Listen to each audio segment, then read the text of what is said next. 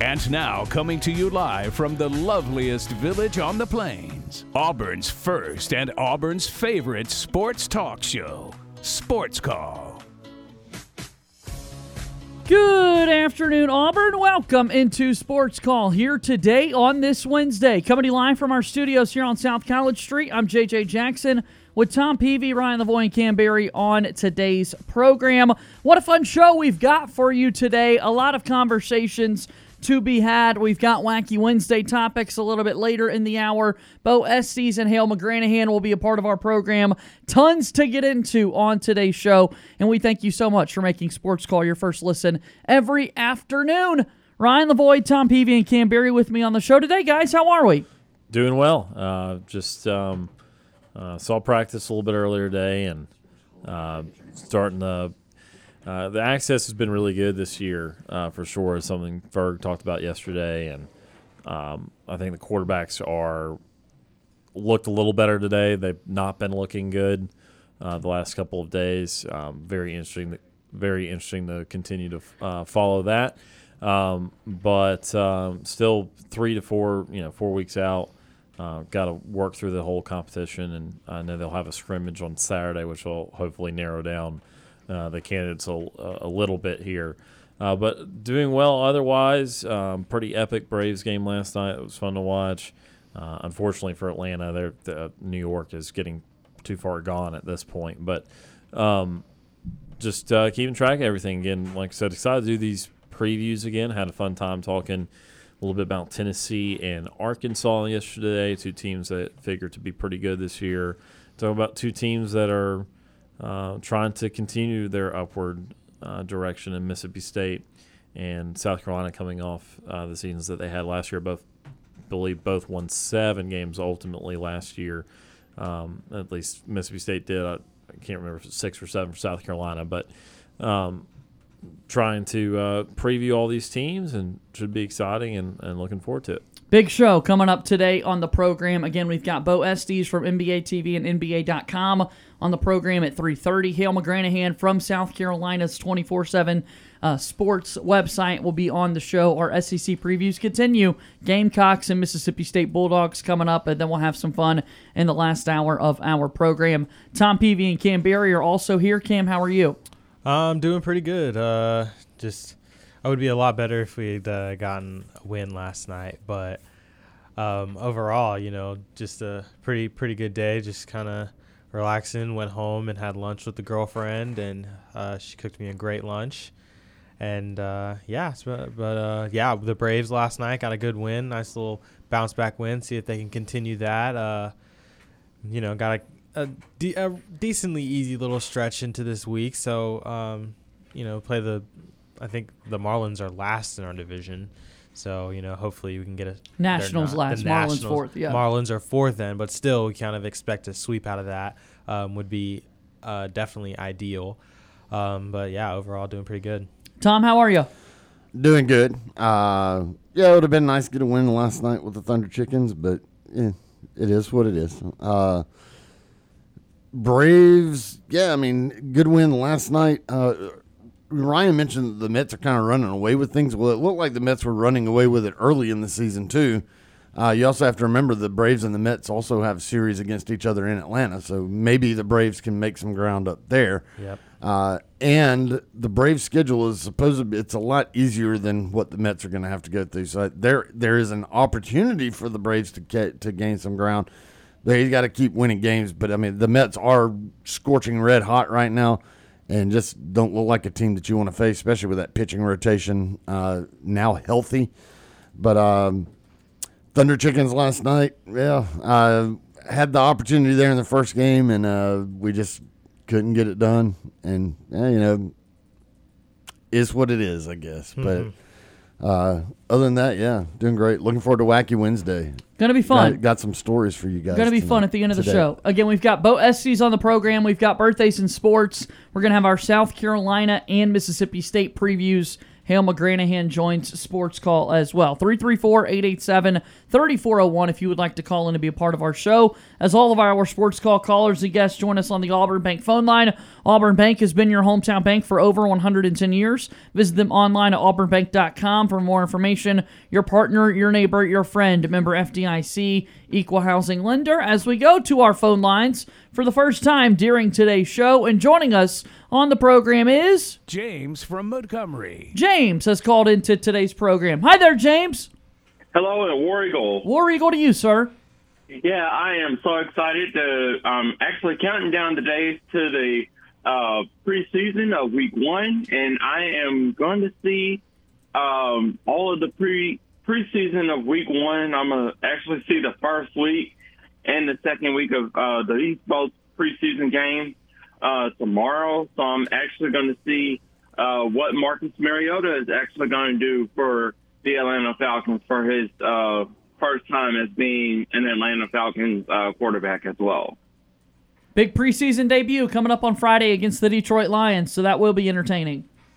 Yeah, so I'm just going to see um, some some great guys. I'm actually going to be looking for to put in my draft board. So I'm going to be, you know, looking at some uh, wide receivers and maybe a couple of tight ends I might be looking at and um, seeing if I if I'll actually come out on top when the um, when the regular season actually kicks off on September the eighth. That's absolutely the goal to come out on top, and we're hoping that you're going to be able to do that this year, James.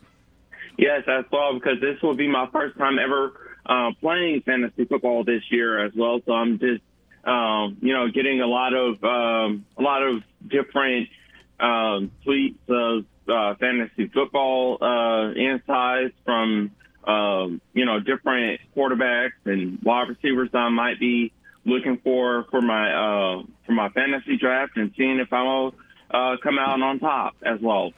That's the goal always, each and every year. You want to find a way to come out on top. Tell me something else on your mind. Well, I'm actually getting ready for Auburn football. Actually, seeing what uh, what TJ Finley is actually going to be doing for us when we actually play against Mercer University at home. Do you think we might have a chance of winning at home? Absolutely. Against Mercer? Yeah, you got to like Auburn's chances to win that football game, brother. Yes, because I am I am very excited and I just put in my pick on that game and it is on um I actually did a um a Auburn poll and it actually came out 98% chance favorite for us to win week one of the 2022 opening season. So we have a 98 chance um, on the SCI rankings for Auburn to actually win week one against Mercer University as well. And it's going to be a really, really good blowout for Auburn this year. That's why we're so excited to play that game because it feels like we got a good chance to win it. So it's going to be a fun one. Yes, as well. And then with our second game that we're playing against, uh, I think it's San Jose State, that will be another win for Auburn actually uh, to actually win at home. And uh, the third game that I'm actually going to be uh, screaming at the TV screen would be Auburn versus Penn State. So we haven't played Penn State since last, I should say, since last week. But with these two teams that are on paper historically, I think Auburn might have a historic win against Penn State as well. Yeah, you got to get revenge from last year. It wasn't quite last week that we played them, but we did play them last year at their place. And so hopefully we can get another win this season. Yes, as well. And then with some of the other games I'm actually going to be looking at, because I know that you're all going to be talking about South Carolina. I think we do play South Carolina on our schedule, if I'm not mistaken. Not this that. year. We've played them the past few seasons, but we do not play South Carolina this year. Okay, so I think we play Mississippi. We play Mississippi State and Missouri this year. So I'm. That is gonna- correct.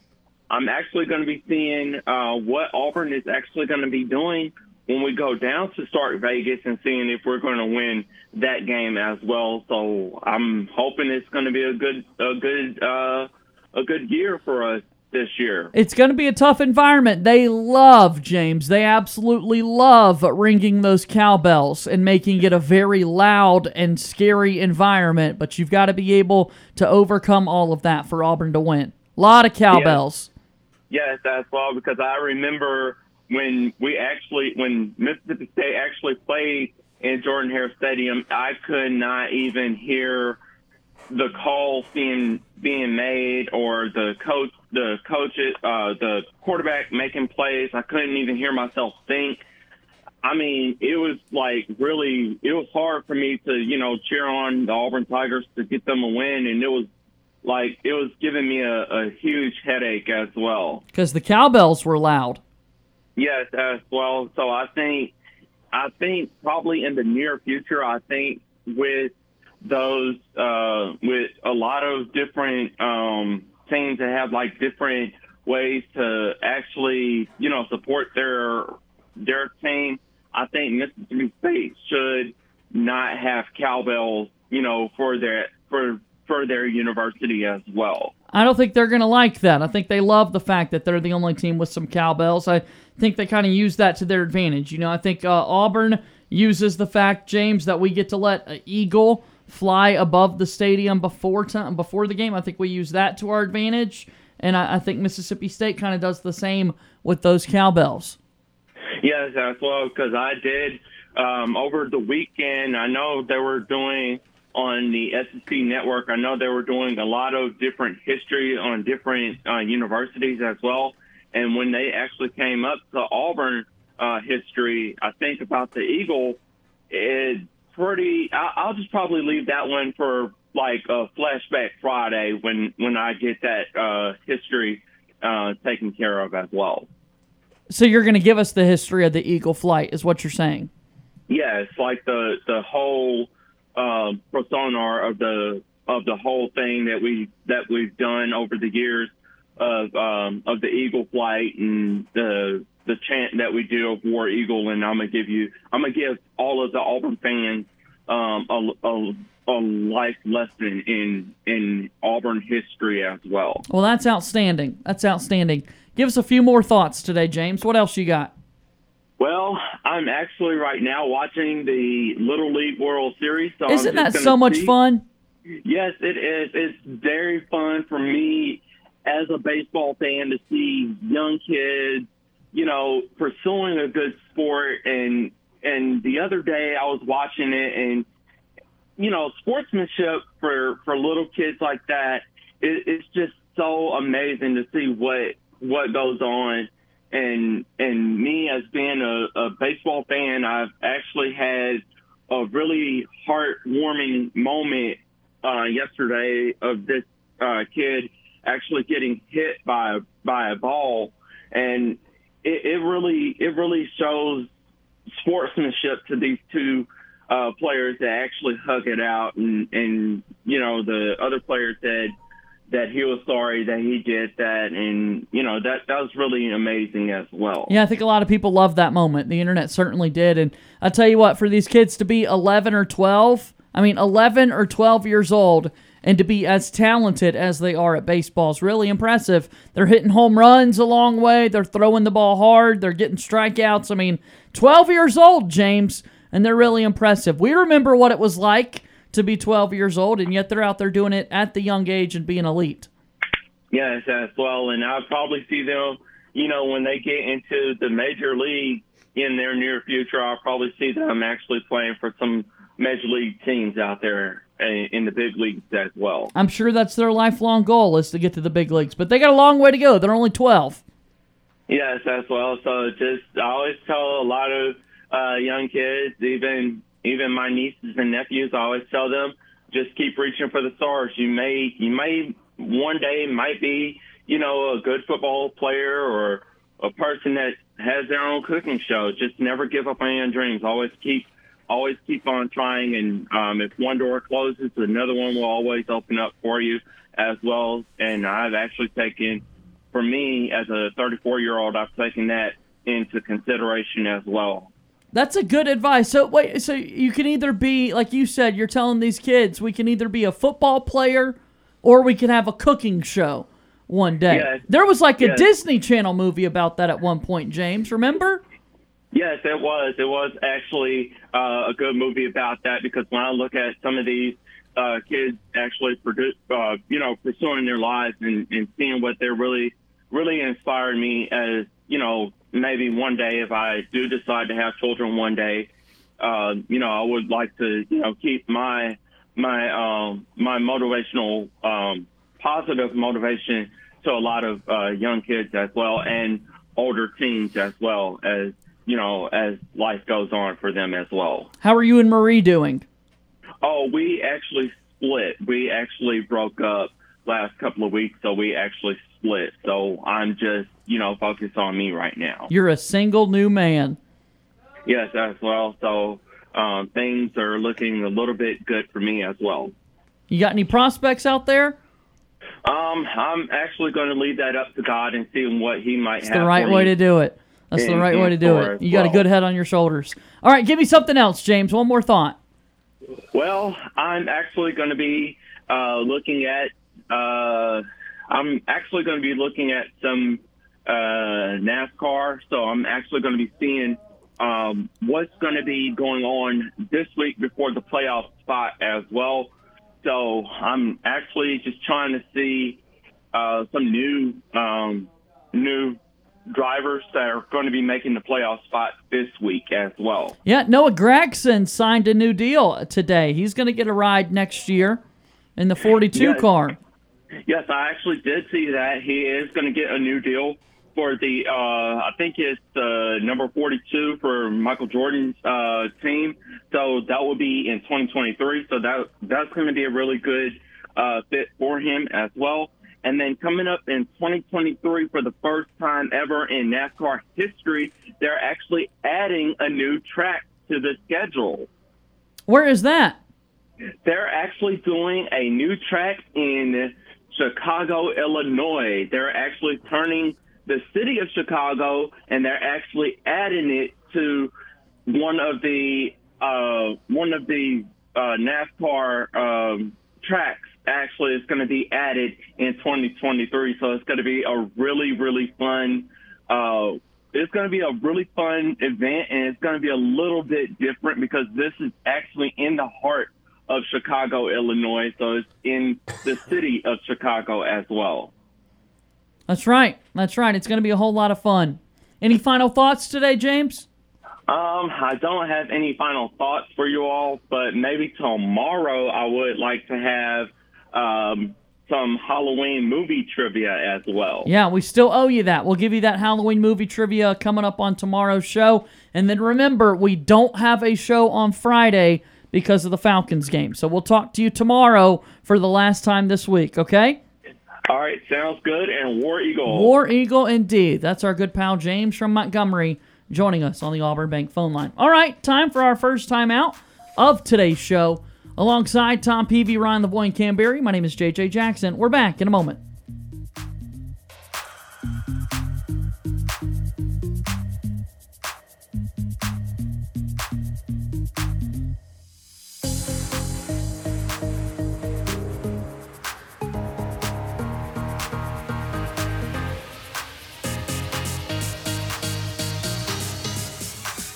Sports Call has been on the air since 1995. This is Jake Crane, host of The J Boy Show, and you are listening to the Abby Award winning Sports Call. All right, let's keep moving forward here on Auburn's first and Auburn's favorite sports talk show. JJ Jackson inside the studio with Ryan Lavoie, Tom Peavy, and Cam Berry. Good phone call there from James a moment ago. Always fun to catch up with him. In just a few moments, Bo Estes from NBA TV and NBA.com will be a part of our program. So we'll talk about a couple of Auburn guys making it into the league this year. Jabari Smith, Walker Kessler.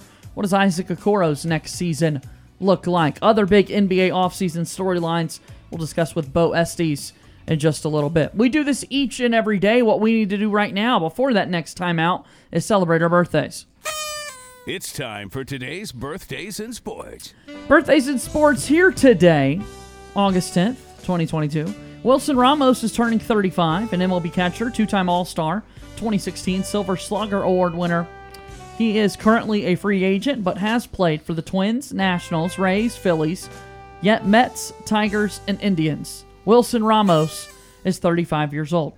Dalvin Cook, 27, current running back for the Minnesota Vikings, selected 41st overall in the 2017 NFL Draft out of Florida State by the Vikings. Three time Pro Bowler at Florida State. He was an All American, two time first team All ACC. Dalvin Cook turning 27 years old. Is he underappreciated? I I think, think he's. so. I think he's starting to get his recognition now, especially after last season. He kind of had a, a, I would say, a relatively breakout season uh, for him. He was considered one of the top running backs and definitely one of the best fantasy running backs. Um, so I think he's starting to get more recognition now. I wonder if it's Kirk Cousins. You know, I, I don't know what it is. It's it's. not I'm Kirk saying that Cousins. because of Kirk Cousins, you think of the str- You know what I'm saying? Like the Vikings haven't been great Kinda at that overlook the quarterback entire spot. offense you just and- overlook yeah. everything. Yeah. and it's Uh, like yeah. Kirk Cousins has a good guy to hand the football off to. I mean, Right. they have great receivers. You know, I mean, I don't. I mean, the the offense has always been pretty solid. I don't know. I I've always thought that their issue relied, relied on defense. So, 27 years old today, Dalvin Cook. Ja Morant, 23, current point guard for the Memphis Grizzlies. Wow, wow, wow. Second overall pick in the 2019 NBA draft out of Murray State. One time All Star. He was the most improved player this past year. At Murray State, he was a consensus first team All American, led the entire country in assists, and he has his number 12 jersey retired by Murray State. Ja Morant, only 23 years old today.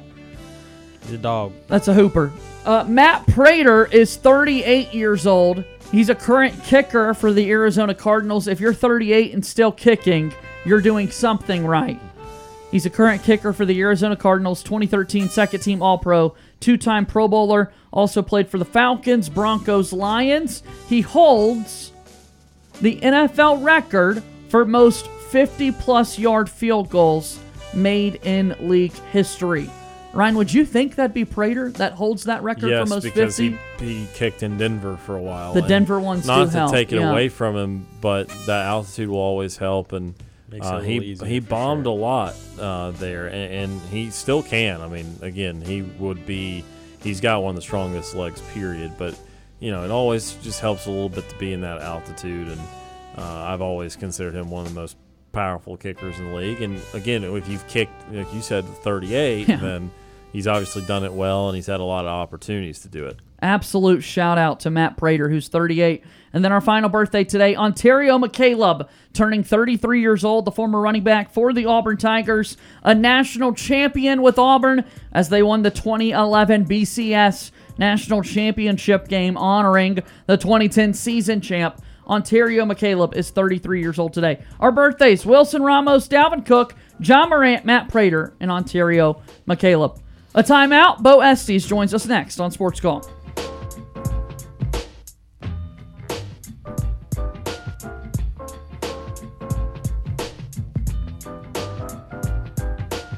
May we have your attention, please? Ladies and gentlemen, can I please have your attention? We're Auburn's first and Auburn's favorite sports talk show. Hi, My name is. What? My name is.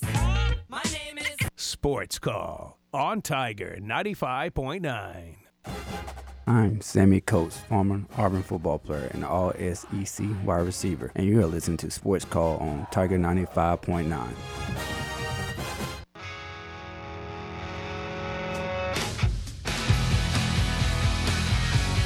All right, welcome back into the program. This is Sports Call, WTGZ Tiger 95.9 FM. The Sports Call podcast is brought to you by Coca Cola. If you ever miss Sports Call Live or if you want to hear something again, make sure you go back and listen to our show on demand wherever you get your podcasts. Enjoy an ice cold Coca Cola to go along with the hottest sports talk. JJ Jackson inside the studio alongside Tom Peavy, Ryan Lavoie, and Cam Berry. And guys, we are so honored and thrilled to go to our Auburn Bank phone lines and bring on a new guest to Auburn's first and Auburn's favorite sports talk show. Bo Estes of NBA.com and NBA TV joins us here on the program today to talk a little round ball in the month of August. Bo, the time is greatly appreciated. How are you doing today, my friend? Oh, it's good. Uh, always a little pressure to be named Bo and come on an Auburn broadcast, but yeah, yeah I'm excited, guys. Bo knows. We we certainly do know that. So you're right. I wouldn't have even put two and two together, but fair for you to bring that up, Bo. Yeah, no. I look. My name's Bo. I'm from the South, and I live in Los Angeles, so it's always good uh, to be back on the airwaves, back uh, you know towards home and, and where I'm from and everything like that. So I appreciate you guys having me on today. Well, we're certainly excited to talk about the league, and now we've got a couple of more faces for Auburn basketball in the association. And it's funny to think about Auburn historically in the NBA. It truly is just Charles Barkley and Charles Barkley alone that's really waving the flag for the Auburn Tigers. And now we're getting a couple of more names there in the NBA, Bo. Yeah, look, I've worked with Charles Barkley for 20 years now down at Turner Sports. Uh, more, you know, years ago than I do now, but uh, that's quite a name to have at the top of your flagpole in Charles Barkley. Maybe the best personality we've ever had in the NBA, uh, and one of the great all-time players. But you're right. Uh, with Bruce Pearl there now, you guys are stacking folks up. Uh, I had a chance to interview Bruce Pearl years ago when he was at Tennessee and he's just one of those guys that when you're around him, you feel that current of electricity that he exudes. So I can see why players love him, and I can see why they're having success. And when you got a guy like Jabari Smith, I mean, my gosh, that, that's a world class talent that you're putting out in the NBA. And look, if you're asking me, he was the number one prospect out there. And Teams pick for different reasons. Everybody's got a different opinion but Jabari's just a tremendous talent in my view. We can't wait to see what he's going to be able to do at the next level. The third overall pick, highest ever in the history of Auburn basketball, and that includes somebody by the name of Charles Barkley, as we're discussing. But you look at the Auburn Tigers, and, and, and, in the Bruce Pearl era, we've had Chuma Okeke a few years ago as a first round selection, Isaac Okoro a few seasons back, and now two more first round picks in Jabari Smith and Walker Kessler. And, and Bo, you think this is a lot of Bruce Pearl being able to kind of market and showcase Auburn basketball a little bit, recruit top talent, get them in the doors, and develop them for the next level? Is that why we're seeing such a rise in NBA players? Absolutely. He's an incredible salesman. He's also a really good game coach. It's not just that he's a great recruiter. He can do it all. So, look, I, I am a Bruce Pearl fan. You know, I, I happen to work with his daughter uh, over at Turner Sports, but, like, I, I just think he's an incredible talent, uh, and people want to be around that guy. So I think, you know, as long as, as Bruce Pearl is putting on an Auburn polo, you guys are going to be in good shape uh, as far as basketball town. The other thing that Auburn is really fortunate about is consider where they're located. I mean, you guys are really close to Atlanta, where there is just a mountain of talent that comes out of that city every year. And Auburn is beating Georgia to recruit those kids.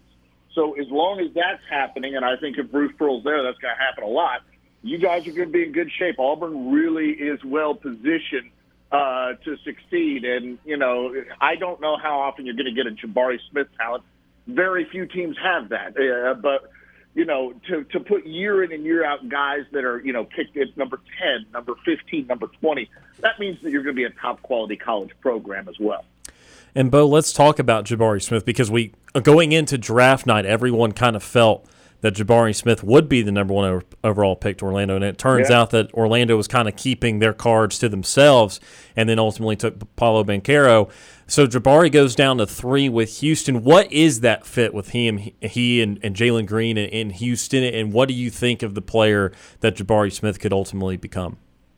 Well, two things on that. First of all, I think that uh, Jabari Smith's fit in Houston is wonderful because I don't think – he's going to have a mountain of pressure on him. I think as long as Jalen Green is there, Jalen Green is going to be the leading scorer on that team. I think that Jalen Green is that sort of a talent. As far as scoring, I think he and Anthony Edwards and guys like that are going to compete for the league's lead in scoring in the next five years, and that's who it's going to be.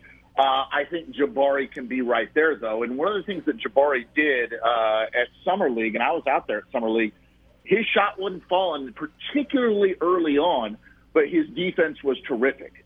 So he's going to immediately bring some stuff defensively. Now, I'm not going to tell you that he's a defensive player because he's an offensive star in my mind. He's got superstar potential. Uh, but I think that, you know, the fact that there's a guy that's that young that was struggling in summer league in front of the world and goes out there and really performed on the defensive end when a shot wasn't falling, that tells me something about the mentality of the kid. The other thing I'll tell you is I was there in the arena for that first game when he went up against Paolo. And the thing I'll tell you is that you could just see physically Paolo is more mature than Jabari. He's just a lot stronger already. The thing I'll say about that, though, is I think Jabari will catch up in that regard. And when he does, look out. That's that's the next thing that I think that I would expect from Jabari. And then also want to get your thoughts on the other first round pick from Auburn uh, this year, Walker Kessler. Of course, he's kind of had it rough a little bit. He's been bouncing around the teams already. He's worn a couple different hats already. Now it winds up in Utah. Uh, and of course, you know, interesting opportunity, I feel like, Bo, because uh, you follow a guy like Rudy Gobert, who's been the best best defensive center in the league for several years, yep. and that's going to be difficult. But because Rudy Gobert is gone, I, I figure, Bo, that Walker Kessler's for for the slot that he was taken is probably going to get a pretty good chance at some significant playing time. Well, you're right, and like I said with Jabari Smith, I think Walker Kessler finds himself in a really good spot because he's not going to have a ton of pressure. Once Utah sent Rudy Gobert out, they're basically saying we're changing our expectations now and looking towards the future. And Walker Kessler now has an opportunity to earn the right to be a part of that future. And you mentioned Rudy Gobert. I mean, Walker Kessler has a lot of the same skills that Rudy Gobert has. Walker Kessler is incredibly long. Uh, until you see him in person, you don't know how long this guy really is. And so that sort of matches up with Rudy Gobert. He's also a, a really gifted shot blocker. He's not just tall and long. He's a gifted shot blocker, and he works on it and the timing. So I think he'll be effective in that regard. I first went and saw Walker Kessler play in his junior year at Woodward Academy. Uh, and I, wa- I, I drove straight back to NBA TV from that game. And there was an NBA executive in the room, and he asked me, can he guard on the perimeter on a switch against a point guard? That's the first question executive asked me, and that's the thing I still don't know that we have an answer for. That's the thing that we've got to figure out with Walker Kessler because that's what the NBA is now. You sort of hunt matchups, and if, if they find out that Walker Kessler, if you run a pick and roll and he gets ISO'd on a guard and he's just hopeless on that island, it gets tough for him to find minutes. I'm not saying he can't find minutes, but that would be an area I'd love to see him improve. And Bo, uh, shifting to other Auburn draft picks, um, it seems like Isaac Okoro, um, Chuma Okeke's coming along, and um, JT Thor also have, has his spot kind of solidified uh, in Charlotte. Um, but with regards to Sharife Cooper, uh, he was on a two-way deal with the Hawks, and then they yep. released him. Uh, do you think there's any other opportunity out there for him, or what do you think his his next step might be? I sort I do like his game. That's the thing. I like his game, and I think there's a the, the the challenge for him is we're in the era of a million talented guards. There's just so many talented guards out there, so he's going to have to distinguish himself. And it and it may be that Sharife has to go out of the league and come back. He, he may find a two way contract somewhere, uh, but I don't think unless he really uh, blossoms and builds his game, he's going to find a, a guaranteed deal that's going to be uh, uh, to his liking. I, I cover, look, I cover the NBL professionally, the Australian Basketball League. So when LaMelo comes over here, I was covering him with the Illawarra Hawks before that. I, I think that, you know, there are players that go away and come back and do very well uh, when they have more of a dominant ball role. So I, I could see him getting more playing time overseas and coming back and doing well. But that said, look, if the right opportunity comes in the NBA for him to stay sort of long term and, and he's put with the right coach and the right teammates, he's got the talent to succeed right now. It's just hard to distinguish yourself with this many talented guards out there. We're talking with Bo Estes from NBA TV and NBA.com. You can follow him on Twitter. Pretty simple, at NBA Bo, as we're talking about things all across the association. Let me get you one more Auburn guy. Tell us about Isaac Okoro, Bo, because this is the guy that's playing for the Cleveland Cavaliers, really, really known for his defensive ability. What do you like out of Okoro? Well, you, you just hit it right there. I mean, it's defensive ability. I mean, he's he's just a shutdown dude, and you know when you see that in this league, I talked about people who can distinguish themselves. That's a guy that can distinguish himself. The other thing that he's got on his side when you're a little bit bigger like that at six five, uh, it, it just allows you to be more switchable. Uh, and when you're more switchable, you're more useful, and that gets you on the floor more. What, uh, the Cleveland Cavaliers are an interesting team because I talked about Walker Kessler going out to Utah, and they're setting their sights on the future. Cleveland is transitioning into more of a we're coming, we're almost here. And I think Okoro is a part of that. Uh, I just think that, you know, in the NBA, there are windows, and Cleveland's may be opening, and it may just really time out well for uh, Okoro. And that goes back to, to what I was saying before. It's, it's about timing, it's about fit. And him being six five again, I just can't stress how much that helps. Uh, the, the word is switchability, and everybody talks about it, and, and he has that, so that really helps him in the NBA. But I want to open it up to a couple more broader NBA questions now. And uh, I'm going to avoid the Kevin Durant topic. We talk about it all the time. Good luck. Uh, we're going to try and avoid it for the next few minutes. But I just want to get your take on the offseason as a whole and, and just what team that you feel like just had a really smart and a really good offseason. Well, this whole thing is wild, right? You know, I know you said you're avoiding Kevin Durant. We all saw the landscape shift when he asked for a move. So that changes the entire NBA. Everything's put on hold. Everybody's waiting to see what's next, who's going to come next. I've sort of like what Boston has done, but now Boston's all of a sudden a player in this trade.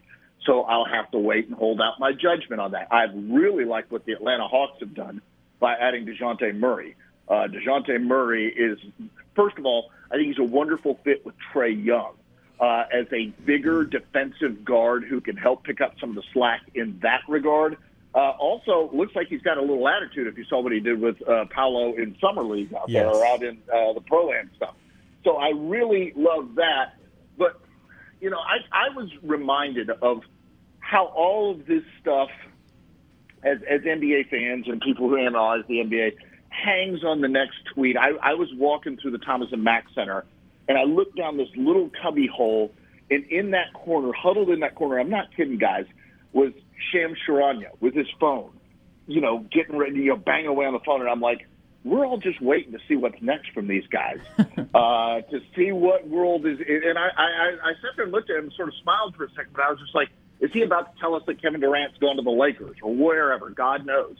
Uh, the NBA is just a wild drama in the off season, and uh, I think the the challenge is we're all sitting here waiting. What's going to happen with Kevin Durant because he is to me, uh, if not the best scorer of his generation, one of the best scorers of his generation, a supreme talent, and it makes any team an immediate contender with his presence alone. So.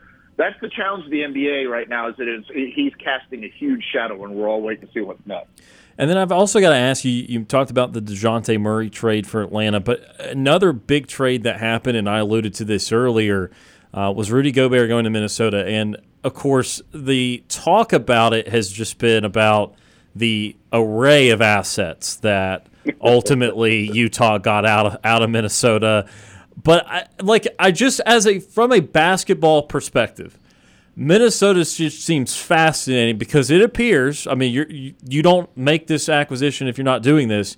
You're going to have Karl-Anthony Towns and Rudy Gobert play a lot of minutes together and start together on what's going to be the biggest front line, I, I, I think, in the NBA. In this age where it is so guard driven, like, is it not pretty fascinating to see a team double down the opposite direction and say, we're going to take the best defensive big guy we can find with a really talented offensive big guy, and we're going to roll the ball out there. And oh, by the way, another really talented guard. We do have one of those in Anthony Edwards. And, and just make what's really just an odd team. It could be really good, but just a really odd team. Well, you're. I think that's well put because they basically rolled the dice, right? They've really rolled the dice. I, you know, I, I mentioned that it's a guard-rich league. The focus of the league is perimeter-driven, and when you think about the way Karl-Anthony Towns plays, he describes himself as the best shooting big man ever. I, I would throw Dirk Nowitzki in there if I was him. But that's how he describes himself. So his game is perimeter oriented. He can give you a head fake and drive to the rim for the jam.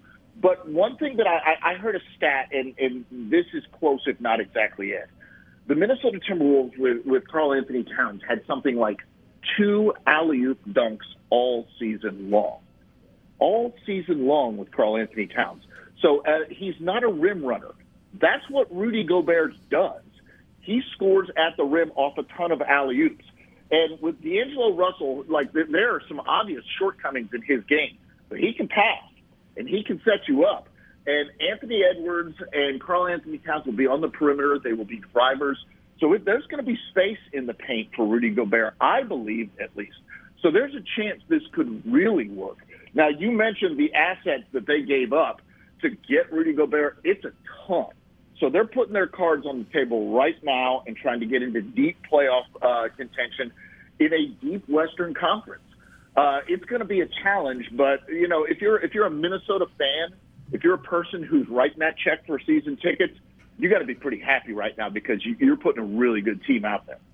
We're talking with Bo Jackson. Oh wait, I mean Bo Estes here on uh, here on Sports Call today, joining us on the program, talking about news and notes from around the association. Bo, we have to make these conversations more frequent in the future. And let's just say this: as we go into football season, I'm not sure what your sports bucket list looks like, my friend. But seeing a pregame Eagle flight before a football game at Jordan-Hare Stadium, I'd encourage you to put it up there, buddy. I would absolutely love to get over there for that and, and join you guys at, at some point. I'm coming back. I'm actually coming back south this week, but I'm going to try to get back again in the fall. There is, I live in Los Angeles now, and I will tell you, college football is not a big thing out here. and this is my first year out here, and it is the weirdest thing. It is pulling the rug out from under me because I can't imagine living in a place where college football is not a massive, massive deal like it was through all of my years in Atlanta living in the South. well, we're certainly excited for it. And again, thank you again uh, for chatting with us on the show today. We'll have to do this again sometime soon, okay? Sounds great. Thanks, fellas. All right, there he goes. That's Bo Estes from NBA.com and NBA TV. First time we've had him on the show. And anytime we have a guest on for the first time, I just love the energy. And we got the energy from Bo right out of the gates. I mean, making a joke towards Bo Jackson. Yeah. And that was just awesome. And then a Great chance for us to talk a little bit about uh, about the NBA. That was fun stuff. Yeah, and look, you know, this is helping. Look, Auburn basketball is getting a lot of people excited around Auburn, around the state about Auburn basketball.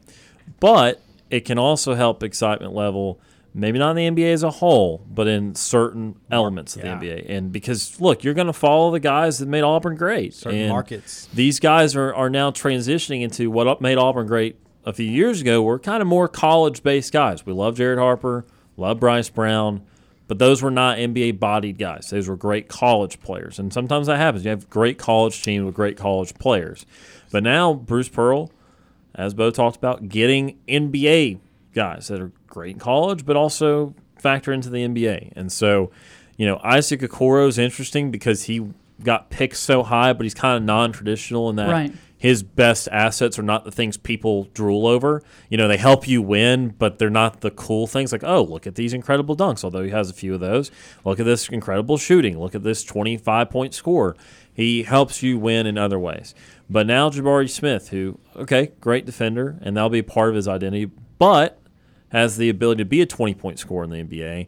Um, you know, these guys are, are getting more and more reputation now, and they're becoming more plentiful in the league. So you don't rely on like one guy to carry the banner for your school. You now have a handful of guys that you hope can carry the banner for, for Auburn and, and get people more excited about the league. And I'm excited about the opportunity Walker Kessler will have because I think it's rare for someone picked around 20 to get I think the opportunity is going to get when you're a lottery pick, you're going to get palpable minutes, but you're not guaranteed that if you're in the high teens and early 20s, like where Walker was. So that's why I'm excited about his opportunity. And then obviously with Jabari playing with a guy that almost almost went to Auburn and Jalen Green. Um, so so I think that situation will be fun too. And I'm just excited again. I think there's a lot of things to be excited about in the NBA, but even from the Auburn perspective here, you're starting to get more and more tangible things to kind of latch on to. Is Bo Estes worthy of another invite to be on the program? Absolutely. definitely. Yeah, that was, Absolutely. that was Absolutely. good. That was good. Great energy right out of the gates, and uh, No, yeah, I can talk NBA all day. yeah, so. and a good number of players to be talking about. His voice probably sounds familiar to some on NBA TV and on NBA.com every single day. They post their top 10 highlights, and that's Bo Estes' voice, who is the voice of the NBA top 10 every single night. And he was able to join us on the program here in hour number one today. So, our thanks again to Bo Estes for joining us here on the program. Not Bo Jackson, but Bo Estes. Pretty remarkable stuff. Really enjoyed that conversation right there. All right, what that does is it brings us to the end of the opening hour of Sports Call here today. What a fun one it's been. We've still got a lot more to go and to cover. South Carolina and Mississippi State, they are up next in our 2022 football preview. Wacky Wednesday. Fun stories still to come as well in the final hour of our program. Alongside Ryan Lavoie, Camberry, and Tom Peavy, my name is JJ Jackson. One hour in the books, and we're rolling.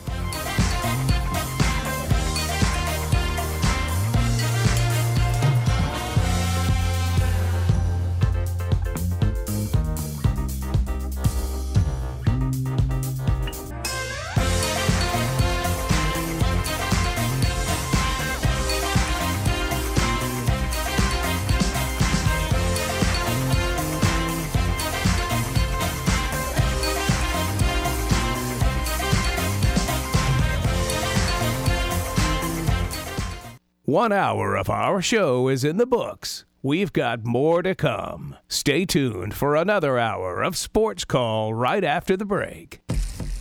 You're listening to Sports Call on Tiger 95.9 FM, WTGZ Tuskegee, Auburn, and AM 620 WTRP LaGrange.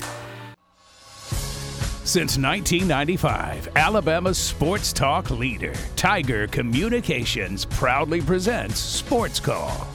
It's time to join our Sports Call crew as they discuss the latest headlines and happenings around Auburn and the entire sports world. To be part of the show, give us a call at 334 887 3401 locally or toll free at 1 888 9 Tiger 9.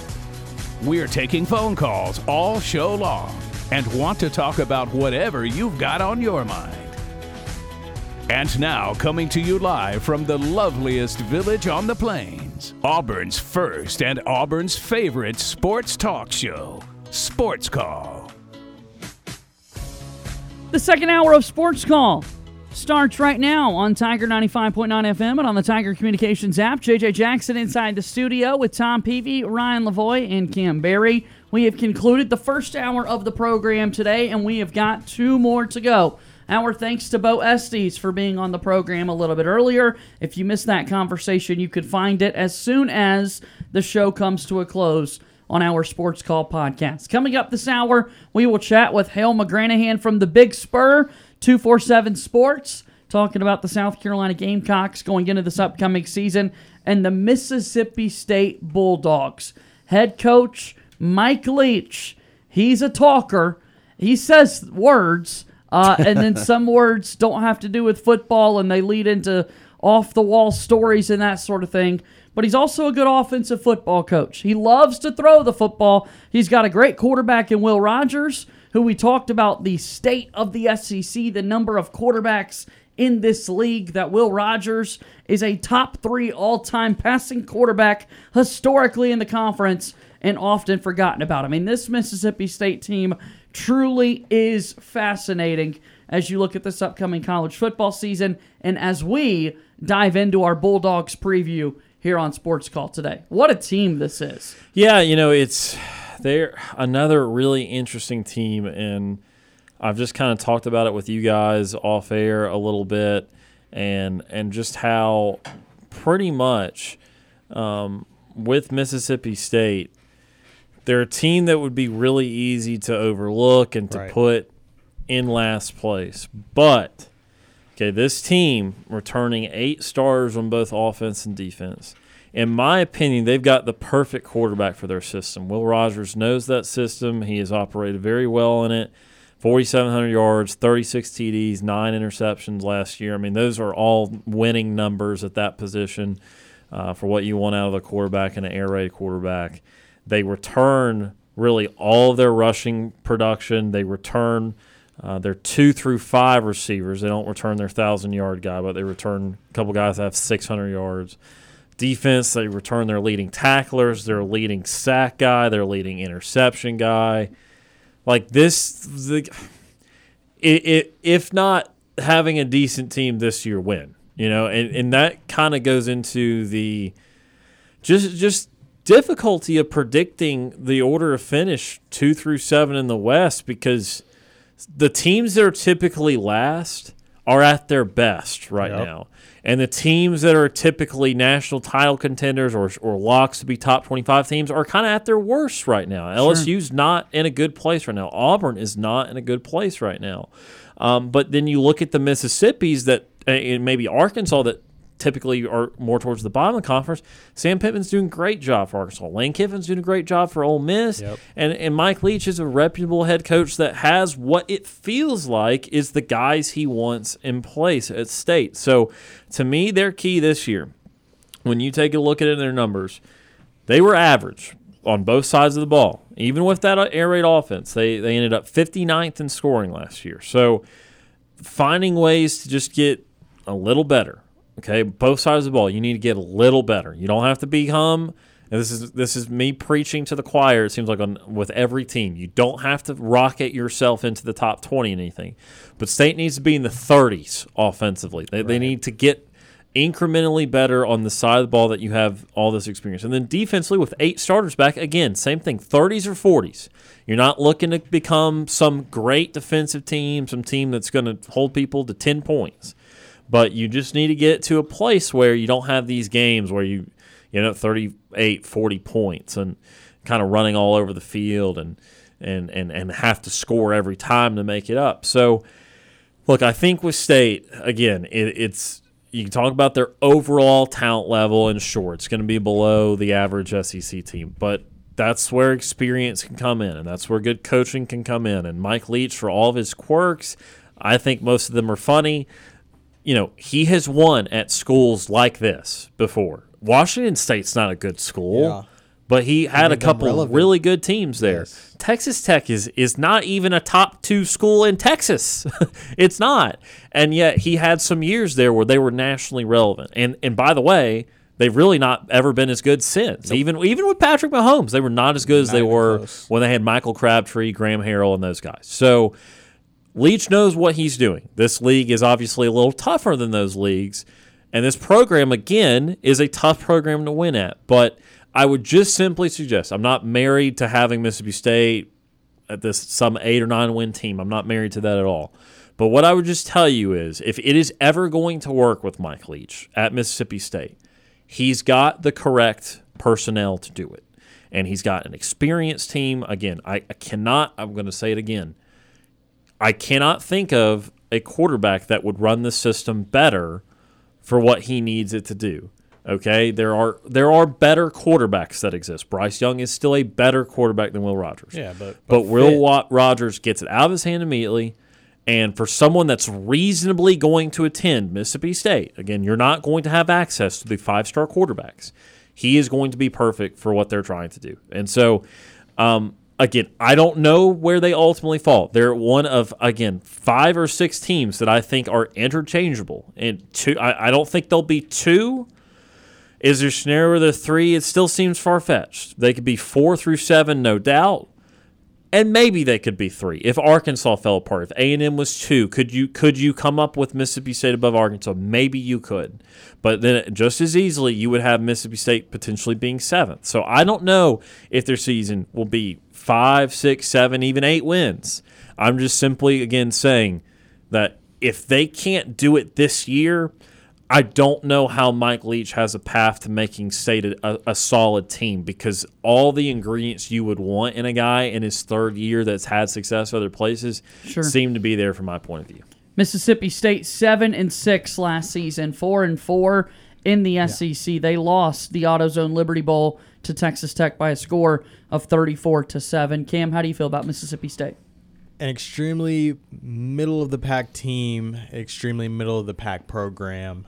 Um, obviously, the best that they ever will probably be was with Dak Prescott. I don't really ever see them going past or like you know above Yeah. that winning a national championship. I mean, they were number one at that point. I mean, Yeah.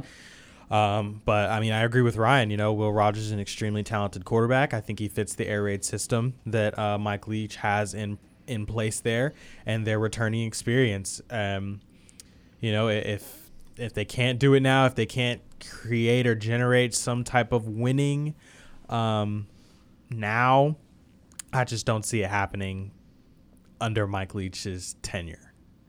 Tom, Mississippi State goes into 2022. They've got their quarterback coming back. They got Mike Leach still as their head coach.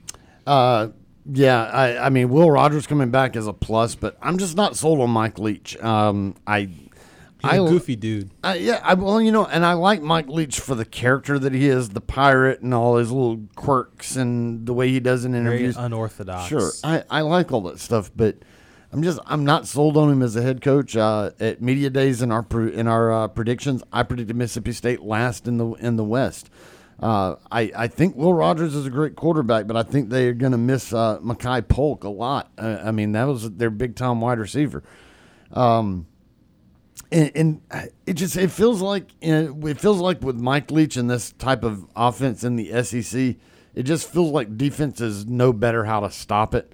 We've seen him dominate uh, in some other areas, uh, or you know when he was at Washington State with an amazing offense, and at Texas Tech he's putting up some crazy numbers. It just feels like the defenses in the SEC are a lot smarter and are a lot more knowledgeable on, on how to stop it.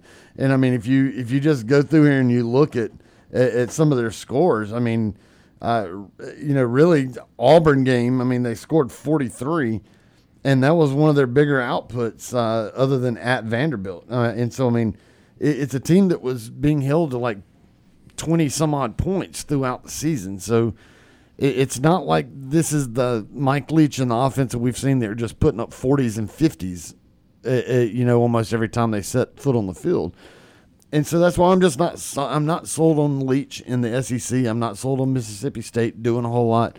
Uh, like I said, I predicted them last. I, I think it could I, I think it could kind of be between them and Auburn for for that bottom spot in the West right now. Uh, and It feels like a popular and, pick. And and me being the homer that I am, I put Auburn not last. So um, Just sixth, just next to last. yeah, you know, but uh, that's my thought, I, and, I- and I think Will Rogers is a great quarterback, and, and I think there's a chance that uh, Mississippi State could do something, just like I think there's a chance Auburn could do something. I, I just don't think Mississippi State has the whole package there, even with all the starters they they have coming back. I just don't think they're very good starters, and, when you when you lose your thousand yard wide receiver like that, you got to have somebody else step up. Uh, and then I just think the talent gap between Mississippi State and the rest of the league is just too much for them to overcome right now, even with a great quarterback like Will Rogers coming in. Yes. Coming- excuse me, coming back. So so I'll say, look, I mean, ultimately someone's gonna have to finish last. Yeah. You know, and I, I I I think when you set things up, if it's state, you you look at it and you say it's not mes- necessarily much of an indictment on them. Okay, they again the the two team. Here's what's making it so difficult. People feel if you just poll people, and again, I have a SEC preseason media poll to prove it to you. You're saying that the two teams that are traditionally down there with Mississippi State at the bottom, Ole Miss and Arkansas, are pretty confident picks to be in the upper half of the West or around the upper half of the West. Arkansas was just a few points behind A and M for second, and Ole Miss was solidly above. Uh, I think State finished or LSU finished fifth. Ole Miss was fourth, and Ole Miss was solidly fourth. Okay, so their problem is when you start thinking about Mississippi State, you're comparing them for this year's purposes to LSU and Auburn. And traditionally, there is no comparison there Yeah. to either one. Now, Mississippi State's had some success against Auburn in recent years. Beat them last year, obviously. Beat them in 2018 in Starkville when uh, Nick Fitzgerald had about 40 rushes and Mississippi State had about 44 minutes time possession. State obviously beat Auburn in 2014 with the that silly Prescott. Booby Whitlow fumble in that Uh-huh. game. Yeah. A, a lot of weird I'm things hurting. in that 2018 game. So again, it can happen, but to just look on paper and just see the talent that all, even Auburn has, and then of course what LSU has, it doesn't seem like Mississippi State should be the team to come out of their fifth. Now, again, though, that's where a little bit more continuity might matter. Can they make up for it in the experience that they have? And look, again, Mike Leach, you can not be sold on in the SEC, sure. But Mike Leach is a really good guy for building teams with no historical success. Again, I, I, go back to his time at Texas Tech. He was 84 and 43 at Texas Tech. There was not a single time they didn't win at least seven games at Texas Tech. Right. Again, you look at Texas Tech after that, there, there's very few times they win more than seven games. And then even at Washington State, over the course of, I believe, seven years, maybe eight, yeah, um, 55 and 47. And again, a couple three and nines in his first three years. After the three and nines, nine, eight, nine, 11 wins, and then a six and seven year before he left. So again, this is why I say I think all things can be true here. You cannot be sold on Mike Leach in the SEC. It's tough. You can say that you have your doubts about Mississippi State because of the talent. It's tough, but at the same time, the window for them is relying on maybe Mike Leach can kind of work similar. He's not, again, they're not going to win this conference ever. They're they're not going to be a national power ever. But can you get to that eight win happy place where it's like, okay, Mississippi State's okay with this. It's not bad. The scope of college football, it's not going to make you nationally relevant, but it does keep it, it, keeps your job and it keeps people a little interested.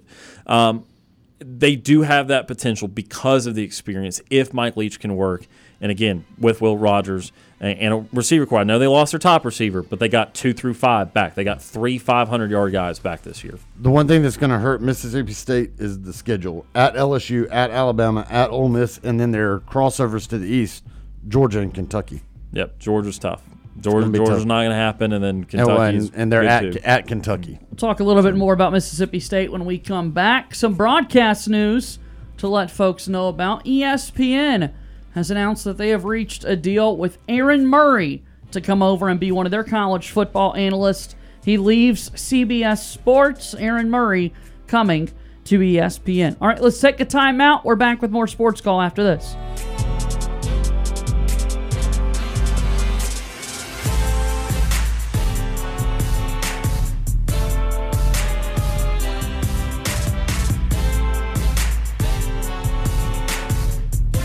Do you want to join our conversation? Tweet us your thoughts on Twitter at SportsCallAU.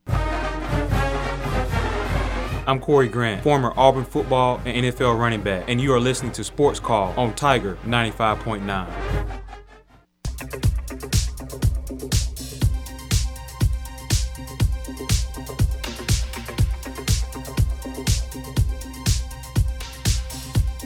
We're moving forward here on Auburn's first and Auburn's favorite sports talk show. JJ Jackson inside the studio with Ryan Lavoie, Tom Peavy, and Cam Berry, getting set to chat with Hale McGranahan as in just a little bit we'll transition to South Carolina. Hale McGranahan, of course, he's been on the program before. Auburn does not play the Gamecocks this year in the non-conference, but uh, let's continue Mississippi State talk for just a few moments. Again, the Bulldogs, uh, what a uh, fun game day environment. We talked about a little bit earlier when James from Montgomery called in. You've got the cowbells going crazy, so unique, such a just Mississippi thing to do. You know, it's just it's just it screams Mississippi State when you think about the environment that's there at Davis Wade Stadium and Auburn plays at Mississippi State this upcoming year. Let's focus a little bit more before this last break. Got about 6 or 7 minutes. I want to focus on just truly the Auburn versus Mississippi State matchup. And like these two teams comparatively speaking take away the rest of the ACC how would the ACC SEC I'm all over the place. Oh. you see what I'm saying? How do these two teams stack up head to head? Our Auburn Tigers and the Mississippi State Bulldogs. Well I mean right now just in the preseason without knowing exactly what Auburn's going to look like you you have to give Mississippi State uh, the advantage because they do return their quarterback. Uh, so that's a plus right there for Mississippi State. You have a proven quarterback coming back to your team. Auburn has no idea who their quarterback's even going to be right now. So, you know, plus to that, uh, and then with it being in Starkville. Now, Auburn had that game last year. Uh, you know, you, you you end up losing that one, but Auburn had that game. Felt like you had that game pretty well in grasp, and Mississippi State made a comeback on them. Um, so I, I think the overall talent, I think Auburn has more overall talent, but in key positions is where I think Mississippi State has the advantage over Auburn right now, and that being quarterback, wide receiver. Even though they did lose their top receiver, as Ryan mentioned, they still bring their number two and their number three receiver back. Uh, they have a couple losses on their offensive line, but they still bring the majority of their offensive line back. So uh, right now, preseason, without knowing how things are going to shake out or how teams are going to shake out like early in the season, uh, you got to give Mississippi State the edge there. And, and you know it's in, interesting because Auburn, Mississippi State have had these weird games of the year. Obviously, the first one that comes to mind is how a football game finished three to two, and Auburn, Mississippi State were the were the actual participants when it did. Uh, but, but again, you know, there are other teams Auburn's had more success against in the in the last nine or ten years. To be honest, you know, they've been successful against Mississippi State. But I look at in the same time frame, I believe Auburn's only lost to Arkansas once. Yep. And I think it was that 2015 quad overtime or triple overtime game Yes. in Fayetteville. Other than that, I mean, Auburn has run through Arkansas. And, of course, Auburn had the game that they kind of should have lost in 2020 uh, in that controversial game. But the reality is, their Mississippi State has not had a problem having a good day against Auburn. Now, the 28-3 thing last year is so interesting to think about because on one hand, like you say, well, okay, you know, if injury doesn't happen, you know, Auburn was clearly playing better and they would have probably blown them out in that game. And that's a valid point.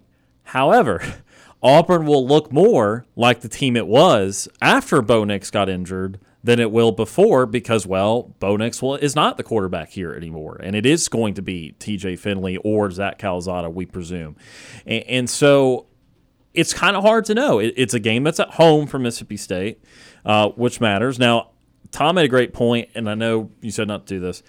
Look, State's schedule is tough this year because, to his point, you know, if you had Kentucky at home, you'd think that's a toss-up game. Kentucky is Kentucky is a well-coached, experienced team. Sure. they're like Mississippi State. They're not they're not above Mississippi State because they are supremely talented. They're above them because they're done this a little bit longer and just a little bit more experienced at it. But in the scope of things, like this is not like an out talent situation, I don't think, between Kentucky and Mississippi State.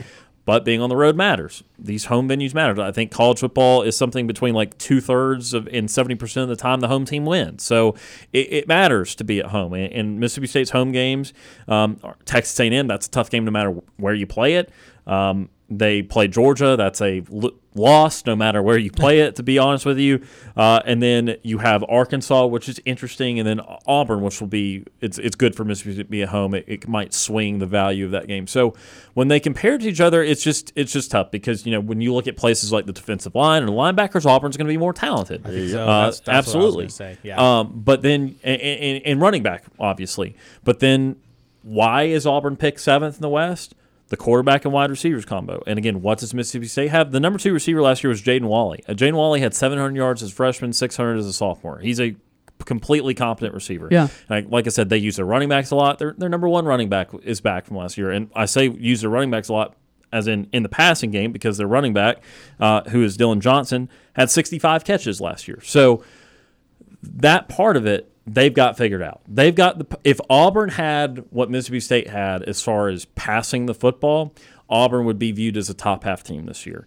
But because they don't, that's where all the doubt is. That's why the talent level is going to have to override maybe some shortcomings in other areas. So it, it's it's again it, it's why we're going to play the game because some people are out there probably saying, "Oh no, Auburn's so far talented above Mississippi State. It doesn't matter. Auburn will, will, will be fine. They'll avenge the loss from last year. Fine. But then there's also going to be people that would be like, well, Will, Will Rogers is really good. And the Auburn quarterback play and, and the passing game is going to have to figure it out. And the Auburn offensive line run blocking going to have to figure it out. There's real problems there. So, again, like I said, I think they're pretty even teams because they all the, the every team two through seven in the West is going to have issues and it's going to have things that they feel that they can lean on, and so they're they're very closely matched coming into the season. Some numbers to point out. Since 2010, Mississippi State has defeated Auburn five times. Since 2010, Arkansas has defeated Auburn three times. Since 2010, Ole Miss has defeated Auburn just twice. Auburn does a very good job since 2010 against Hmm. those three schools in particular. So we will see what uh, Bulldog football looks like as we gear up for this 2022 season. Hail State is what they say. Hmm. And again, cowbells galore for the Mississippi State Bulldogs. Let's take an, our next time out when we come back. Hale McGranahan writes for the Big Spur, the division of 24 7 sports covering the South Carolina Gamecocks. We talk Spencer Rattler, Shane Beamer, Beamer Ball. Boy, that guy's fun to root for. We discuss all of that and more next here on Sports Call.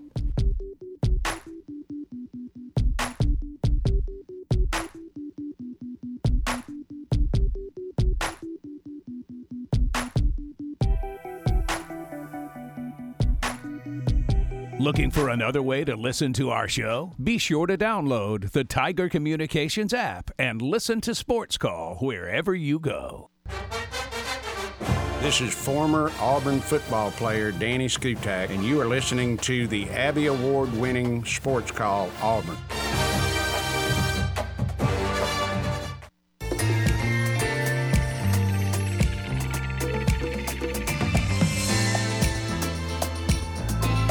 Welcome back into the program. This is Sports Call WTGZ Tiger 95.9 FM and on the Tiger Communications app. JJ Jackson inside the studio with Ryan Lavoie, Tom Peavy, and Cam Berry. Hope that everyone's doing well on this Wednesday.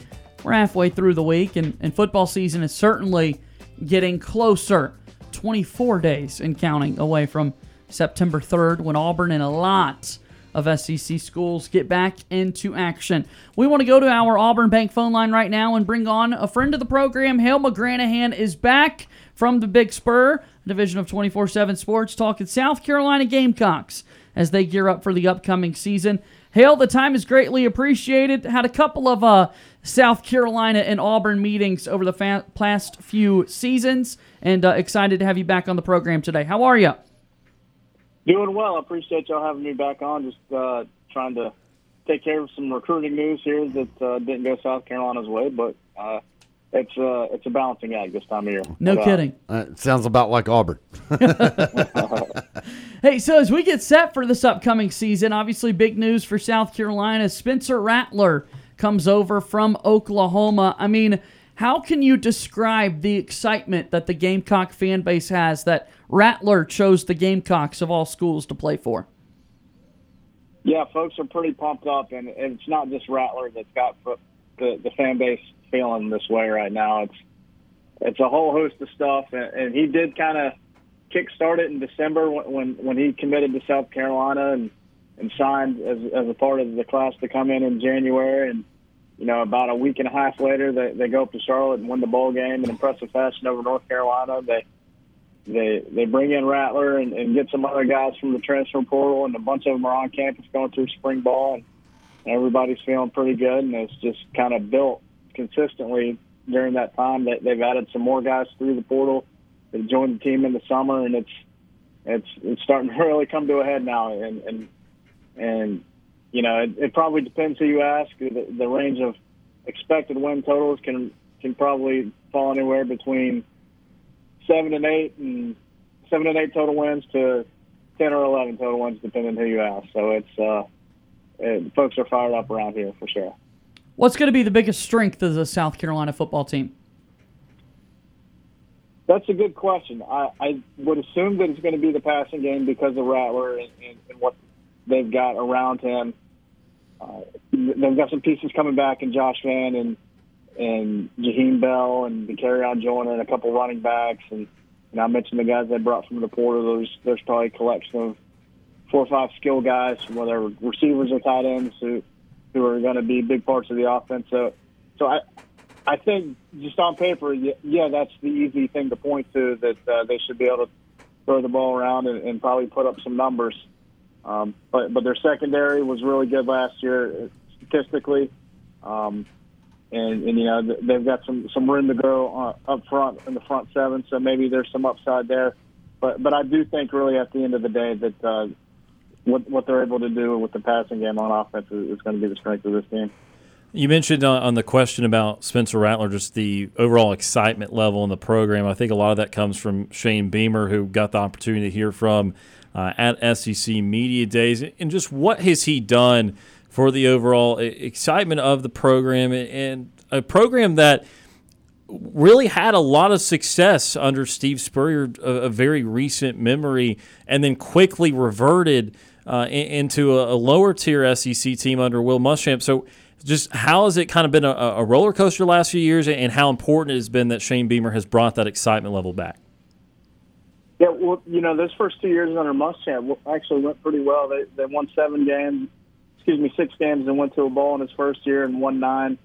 Uh, his second year, uh, beat Michigan in the Outback Bowl, and, and things were looking pretty good there a couple years in, and they just slowly started to deteriorate, and uh, then really got roller coaster there towards the end. But uh, I, I think what what really has people excited about Coach Beamer and and what he brings compared to what's been here in the past, whether that's Muschamp or Spurrier, is, is he's someone who who feels a connection to the school and has really gone out of his way, uh, not just publicly either, but to, to let people know that, that he he coveted this job and this is a place that he wanted to be and wanted to try to build something special and and and you know it's it's not just lip service either. I mean he he obviously coached there for a little while.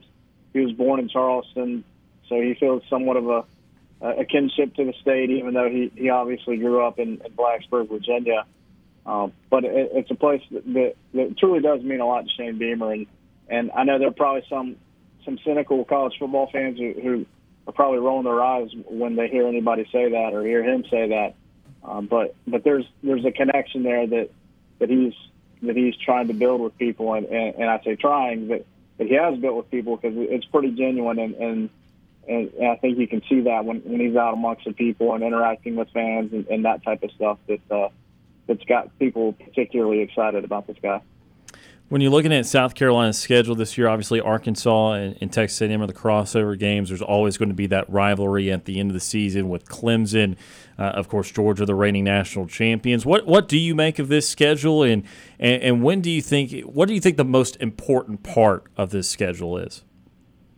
Well, it's I you know I, I, I hear this question every every summer when I when I talked to various folks uh, around the country about South Carolina's schedule. I, what do you make of this schedule? And, and you know, no offense to your question, but it's the same schedule they got to play every year. And, and Auburn certainly is no stranger to looking at a schedule and seeing the same group of teams that are on there every year, and, and just kind of like, gosh, no breaks. I mean, Clemson, Georgia, Texas A&M every year, and then you factor in Tennessee, Florida every year. Uh, then uh, just a, another team from the West in Arkansas uh, that's rotated in. So that's that's six games right there that, that are awful tough.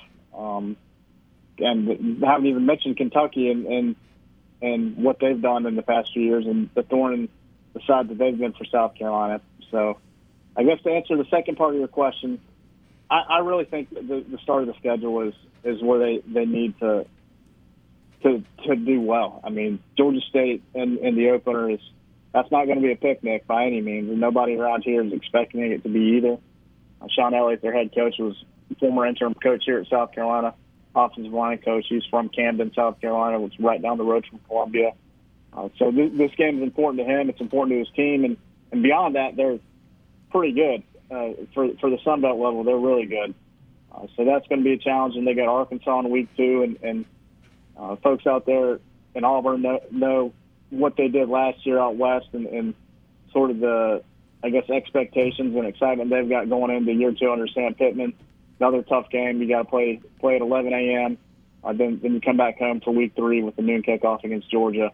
Um, so, you know, you, you could be looking at one and two to start the season, and and you're climbing out of a hole, and, and you still haven't played played uh, a couple of those teams that I mentioned a little earlier, and it's it's going to be a dogfight, obviously. So, so I think they need to start out, you know, hope hope for two and one, and and and feel on top of the world if you're three and zero. Oh.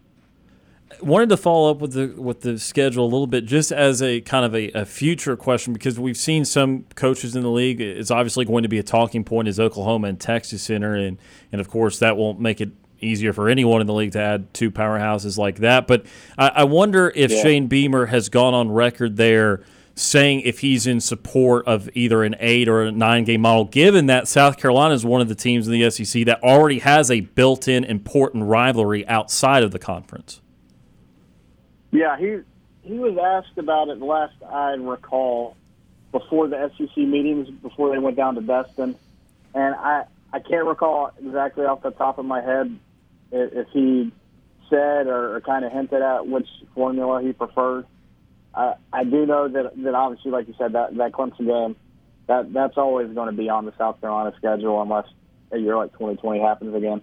Um, that that's always going to be on the schedule. I mean, they they want to play Clemson every year, regardless of, of how good they are and how how not good South Carolina is at the time. It, it's it's always a game that's got to be on the schedule, and and uh, what, whether that uh, gets that way from from an eight eight game league schedule or nine game, I I think that's probably sort of at the top of the list for not only Shane Beamer but for for folks around University of South Carolina's athletic department and, people in Columbia and, and, that type of stuff.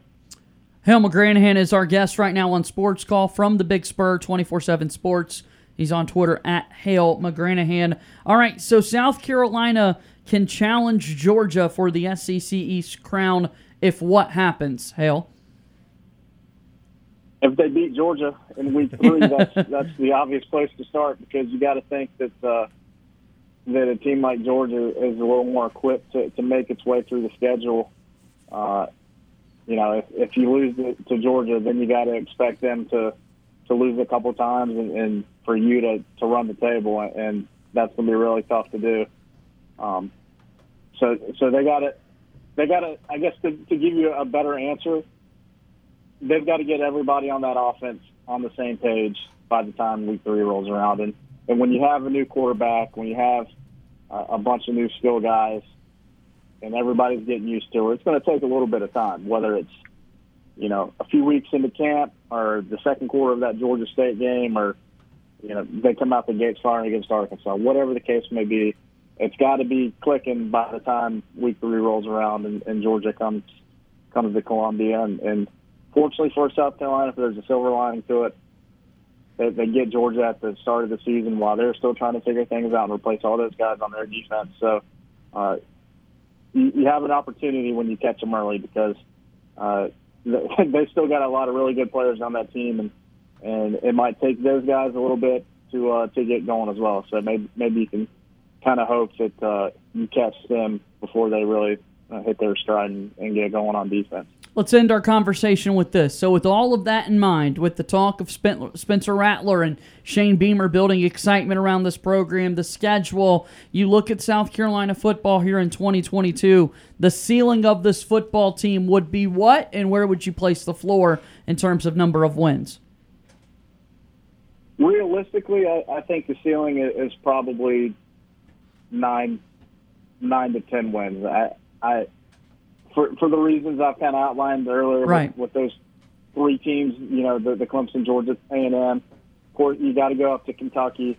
You get Tennessee at home, so that's a toss-up game-ish. You, you know, Tennessee did beat the brakes off of South Carolina last year in Knoxville. Got to go to the swamp.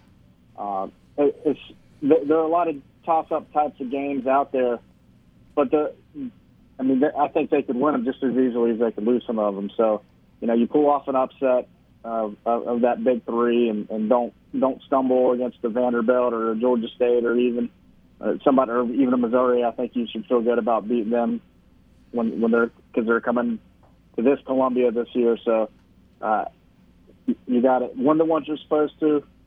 Win at least one that you're not supposed to, and uh, and those in those you know two three toss up games, uh, you, you take most if not all of those and and then then we can talk, be talking about a team that's uh, that's really humming with with a good 9-10 win season under the belt, seven in the bowl season.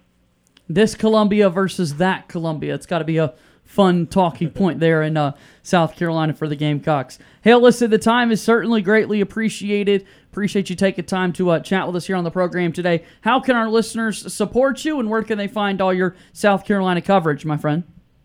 Yeah, I, do it all at, at thebigspur.com or 247sports.com. Uh, if if you're an Auburn fan listening right now, if, if you're subscribed to to that site and and and, and read them, then then you can read anything that I write uh, for for the Big Spur and 24 seven, even if it's uh, VIP stuff as well. So uh, that that's where you can find me. That's that's where I, I give all my good information. I, I leave Twitter for for the folks who who read about the stuff on the site and, and want to talk about it on Twitter. I'll, they can talk about it on there. I, but I I do my my heavy hitting on on the site. There you go. Well, we'll check it all out there. Thanks for the time. Be well, and we'll talk again soon. Okay.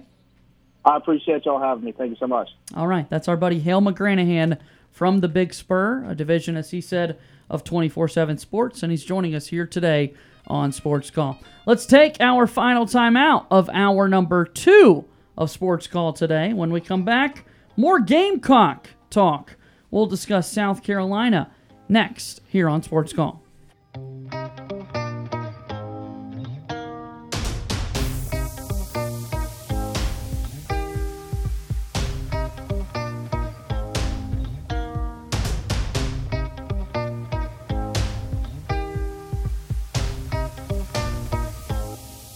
Want to know how easy it is to listen to our show? All you have to do with your Amazon smart device is say, Alexa, play Sports Call Auburn. Now back to Auburn's first and Auburn's favorite sports talk show, Sports Call.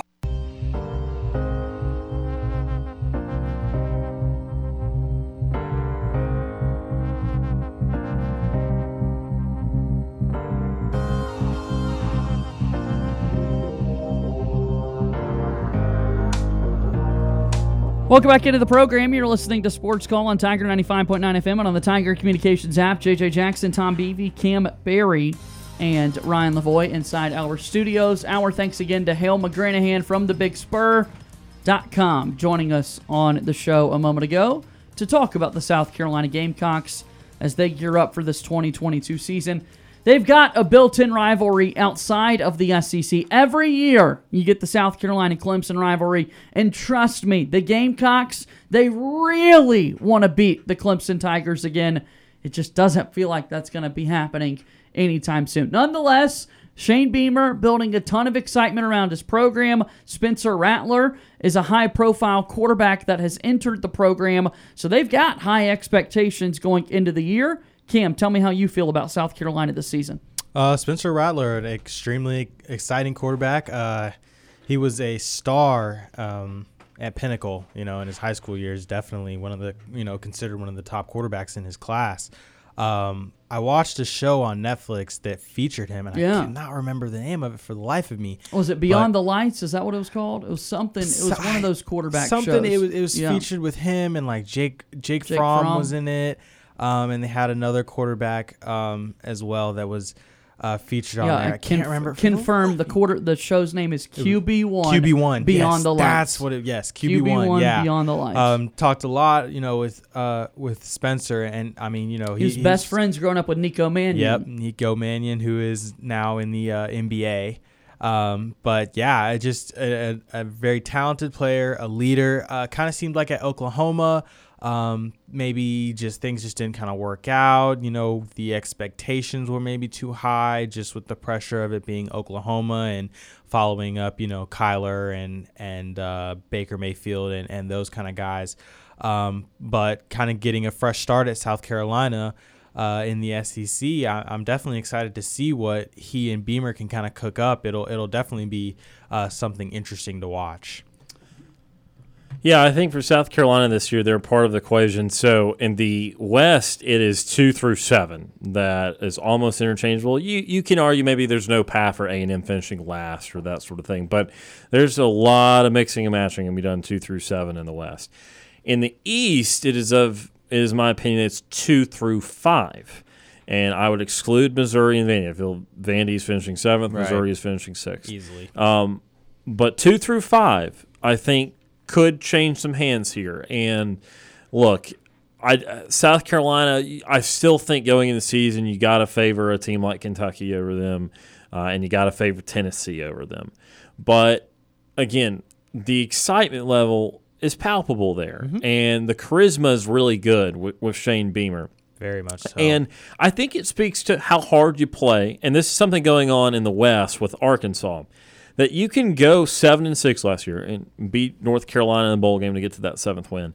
You can go seven and six last year when you're running out, and I'm not exaggerating this, okay, graduate assistants to be your mm-hmm. quarterback. You know, and then you bring in a guy like Spencer Rattler. I know it's way more complicated than that. You, you got to be good at 22 spots, and I get Right. that. But if you can have the fight and belief that a co- a kind of coach is playing quarterback and a walk on and all these things are trying to mix and match to find a quarterback to play on a Saturday afternoon and you can still make a bowl game with that. You've got to believe this team's going to fight hard and get the most out of their team, whatever that looks like. Now, is that eight wins, five wins, six wins, whatever it is, they're going to get the most out of it. And, you know, I think this team, look, tough schedule. That's why I asked about it because on top of the A and M game that they already play, look, a random crossover game. A and M had to play somebody out of the East every year. Um, Arkansas's considered to be, you know, at least coming in the season, maybe the third toughest team out of the West. You got the the two and three coming into the season in the West. There are a couple teams you would rather play than Texas A&M and Arkansas in the West. So it's difficult. And then you know that Clemson is going to always be tough. And look, last year, South Carolina against Clemson didn't score. okay. Uh, again, probably due to the quarterback uh, charade that they had going on. But look, I, I think that there is a, a pretty respectable size between the ceiling and the floor. Would I go 10 win ceiling for South Carolina? No. But I'd go somewhere around eight or nine Yeah. for the ceiling. I, I don't think that's impossible. I think they're losing to Clemson. I think they're losing to Georgia. Is there, you know, I probably would go ahead and say loss to A&M, but it is at home. And pound for pound, Williams Brice Stadium is up there uh, in terms of difficulty in, uh, in the SEC. Look, it doesn't get talked about because it's not the 100,000 seat behemoth that half the league has, but I'm saying pound for pound, you know, like like Kentucky in the scheme of things, lower they're about the same size stadium. Kentucky does not feel as tough to me. Playing at Kentucky, Kroger Field, that does not really put the fear of God in me. But you hear that God-forsaken rooster Yeah. at Williams Brice Stadium, and it's just different. It's just a little different. You hear sandstorm before the game, like they have something real about that, even if it is not the 80 to 90 to 100,000 seat stadium that we, we see at Tiger Stadium and Bryant Denny and, and Jordan Hare, and the list goes on. So I think that they will have some successes, particularly at home. Tennessee at the end of the year, when Tennessee thinks they've all accomplished whatever Yeah. they've accomplished, that's the type of team I feel like South Carolina could be able to beat when it's at home. But again, the floor to them is kind of low too because they do have some obvious losses. They do have games that are going to be 50 50 that they need to win, like at Florida is going to be an important game for them. That's, that's the week before Tennessee. So, um, again, another team with a wide varying group of outcomes this year. But again, the excitement is real uh, in Columbia, South Carolina for the, for their Gamecocks, and, and again, I think that's something that hasn't been able to been said for at least a few years. Exciting times. Football season right around the corner, 24 days away from September 3rd, from week one. Of course, we're closer than that, 17 days away from week zero. The only SEC team playing in week zero, the Vanderbilt Commodores. We have reached the end of hour number two, final hour. Coming up, we'll have some stories. Story time with Tom Peavy. Sometimes truth can be stranger than fiction. I think I got the title right that time. You did. First time ever. We're going to do those when we come back. That does it for the second hour of the program alongside Cam Ryan and Tom. My name is JJ Jackson. Two hours of the books, and we're rolling.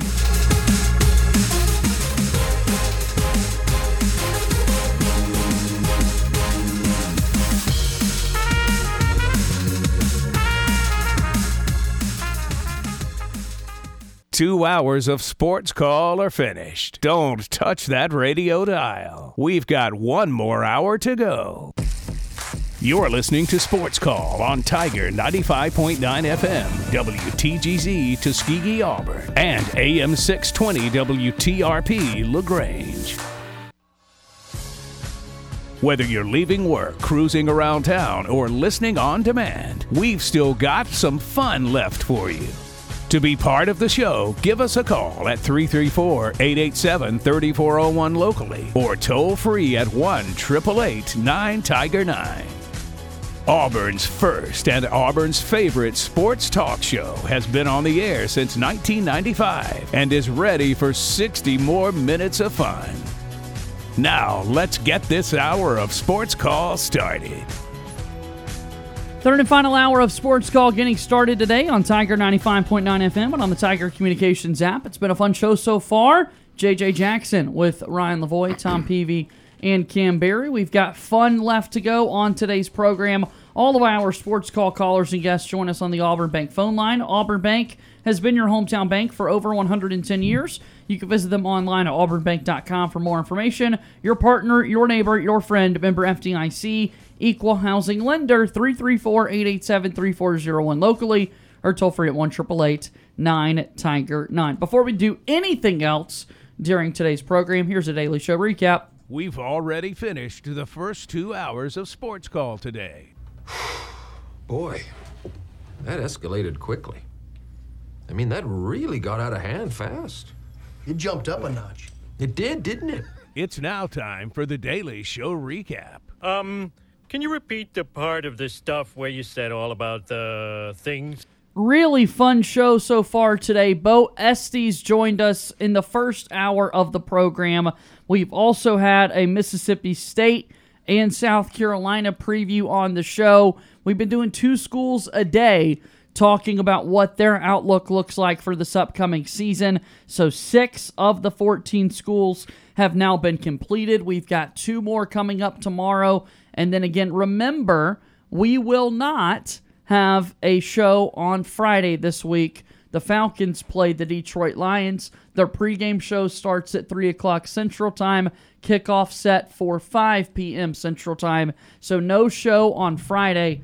Tomorrow will serve as our last show of the week. We spent a good bit of time talking about the South Carolina Gamecocks in our preview today. And Cam, you mentioned Spencer Rattler being the star of that Netflix show, QB1 Yeah. Beyond the Lights. I went back and I did some research. Yeah, yeah. There have been three seasons of QB1 Beyond the Lights. Really? I think I've only seen two of them. Interesting. Okay. And it is now canceled. It's Yeah, been it's been right. I taken off the that. show. I did know uh, You could still go see these first three seasons on Netflix. But here were the quarterbacks featured in all three seasons. Okay, these are some good names. Oh, yeah. This is a. I'll just read it to you. A 2017 created American documentary web series. Each season focuses on three high school senior quarterbacks from different backgrounds as they play their final season before moving on to NCAA Division One football. was Justin Fields on Yeah, there? season okay, okay. one, season one featured Tayvon Bowers, Jake Fromm, Yep. and Tate Martell. Tate Martell. Tayvon Bowers committed to. Wake Forest and then subsequently transferred to Gardner Webb. Bit of a drop off. Jake Fromm played every year for the Georgia Bulldogs, subsequently drafted in the fifth round by the Bills in the 2020 NFL draft. Tate, Tate Martell had it Martell, tough. I remember. started at Ohio State, transferred to, Miami, Miami. transferred to UNLV. Yeah. Season two, the quarterbacks featured Justin Fields, Yep. Sam Hartman, Re-al Mitchell. Oh my gosh, I didn't even realize this. Sam Hartman. Yeah, was on- Re-al I- Mitchell committed to Iowa State, subsequently transferred to Temple, and then later to San Diego. Justin Fields committed to Georgia during the show, subsequently transferred to Ohio State, and then was a first round pick in the 2021 draft by the Chicago Bears. And then Sam Hartman is still currently the quarterback for Wake Forest. We did Yes. learn some news about him today that he's going to be out indefinitely with an undisclosed medical illness. So our thoughts and prayers are with him. But uh, two, through Yeah. two seasons, Yeah.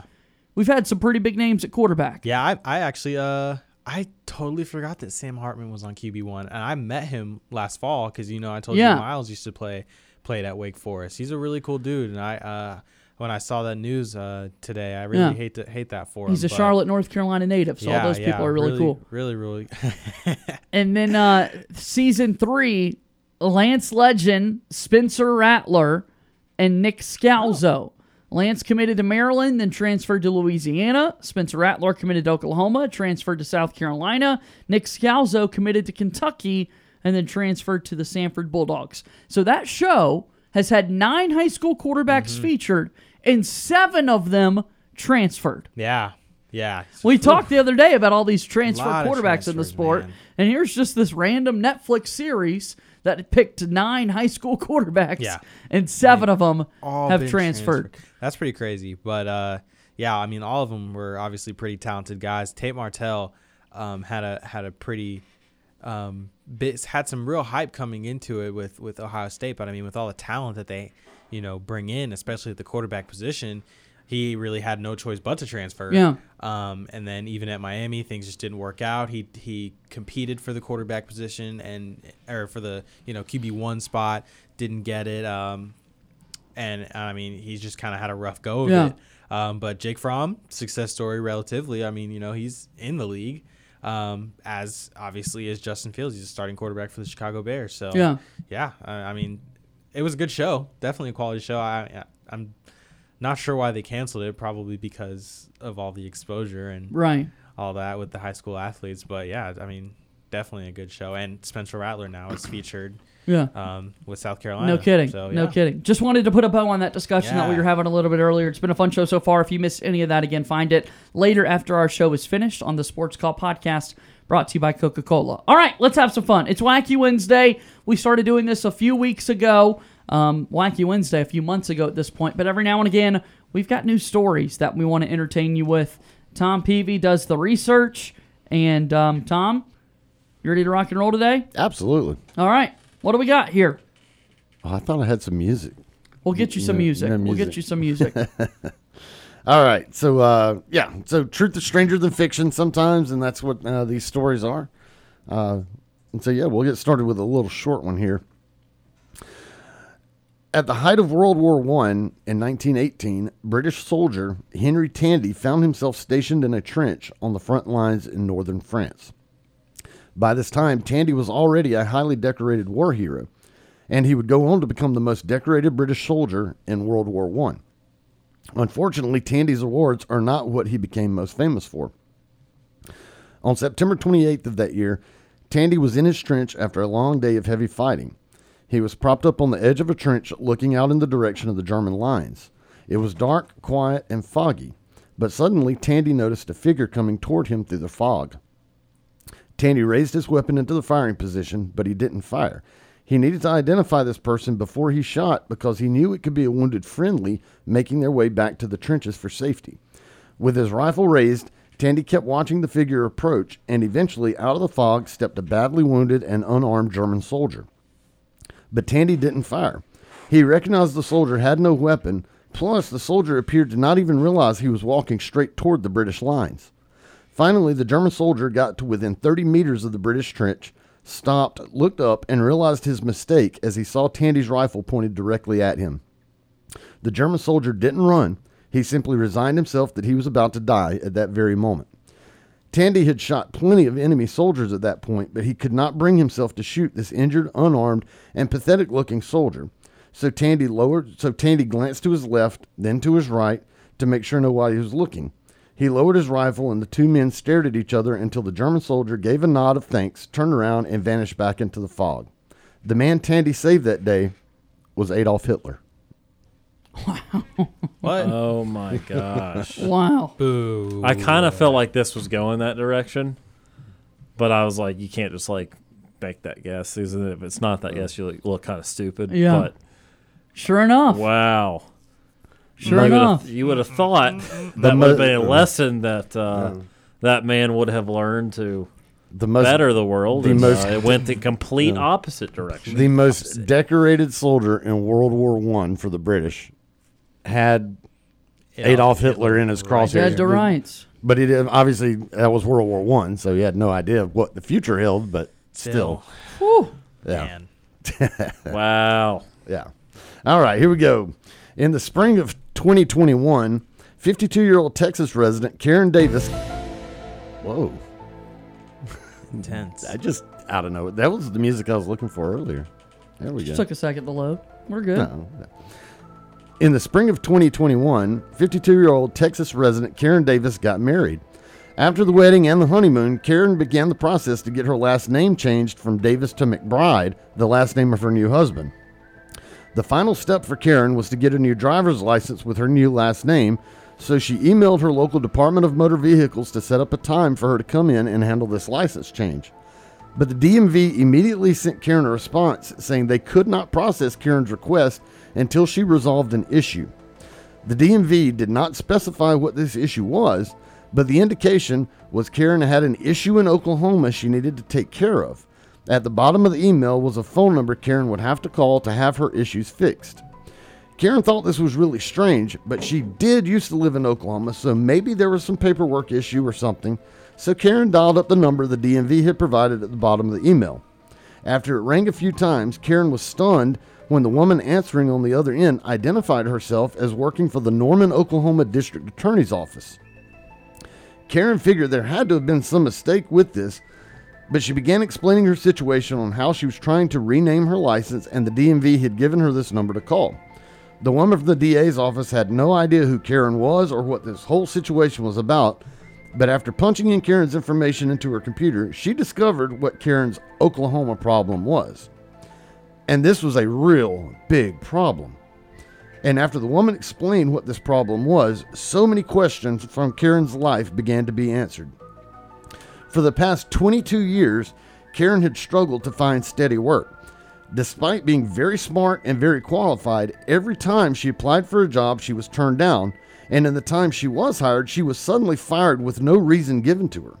She never could understand what was wrong with her and why she could not find long time work until now.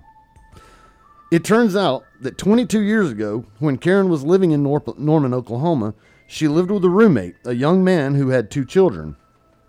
One weekend, the roommate went to a local video store and rented the 90s movie hit Sabrina the Teenage Witch to watch with his kids. After watching the movie, the roommate did not return the video to the store.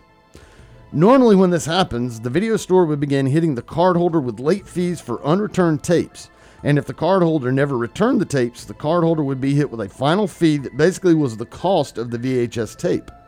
At this point, the cardholder eh, of the delinquent video now on the video uh, had incurred numerous late fees and the final cost of tape fee, and the video company moved on from this.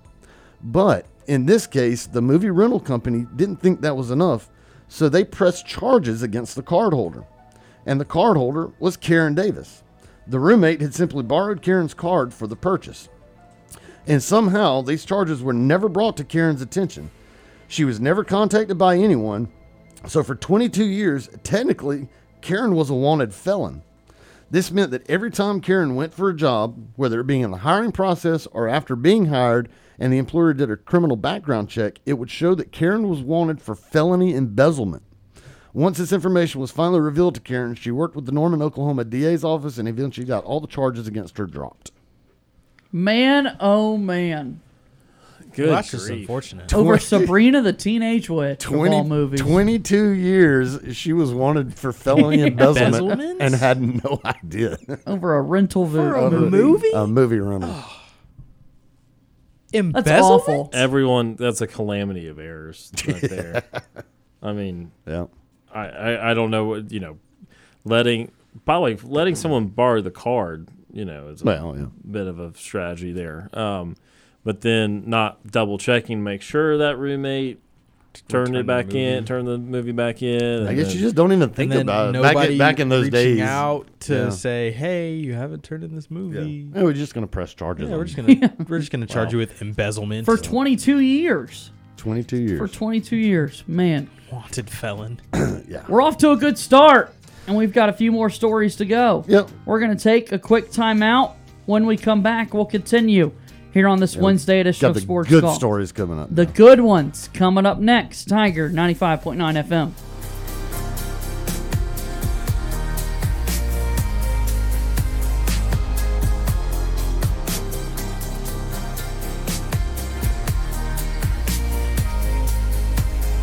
Sports Call is on the air weekdays from 3 until 6 p.m.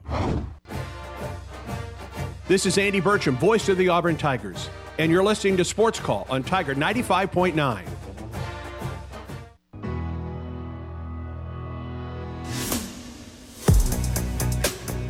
Sports Call can now be heard on Amazon Alexa devices. Open the Alexa app on your iPhone or Android and tap the menu icon at the top left. Tap Skills and Games in the menu and search for Sports Call Auburn. Select the skill, then tap Enable to Use, and you're done. All you have to do now is say, Hey Alexa, play Sports Call Auburn, and you're listening to Auburn's first and Auburn's favorite sports talk show. JJ Jackson inside the studio with Tom Peavy, Ryan Lavoie, and Cam Berry on what is now a wacky Wednesday. Here we are, August 10th, 2022. And Tom, we called this series what? Uh, Truth is stranger than fiction.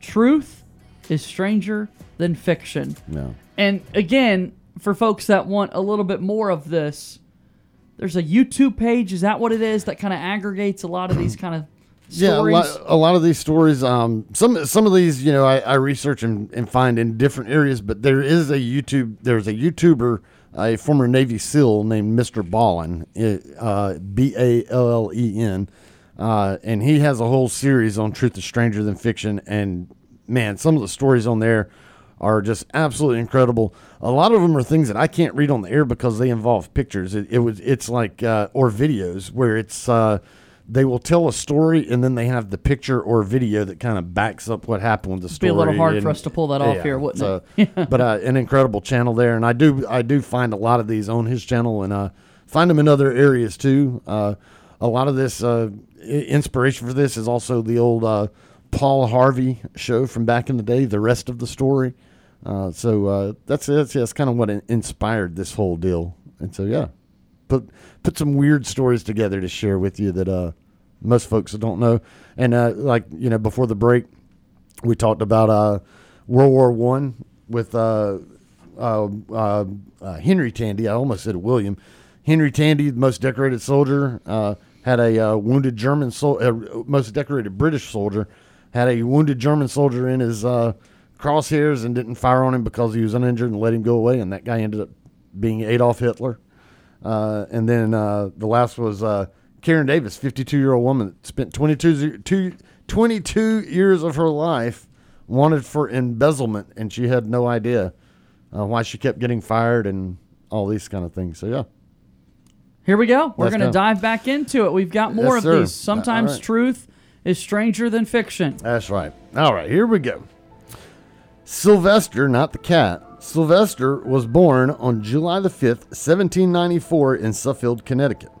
One of 17 kids, Sylvester's father, a minister, was 72 years old when he was born, and his mother suffered from mental illness.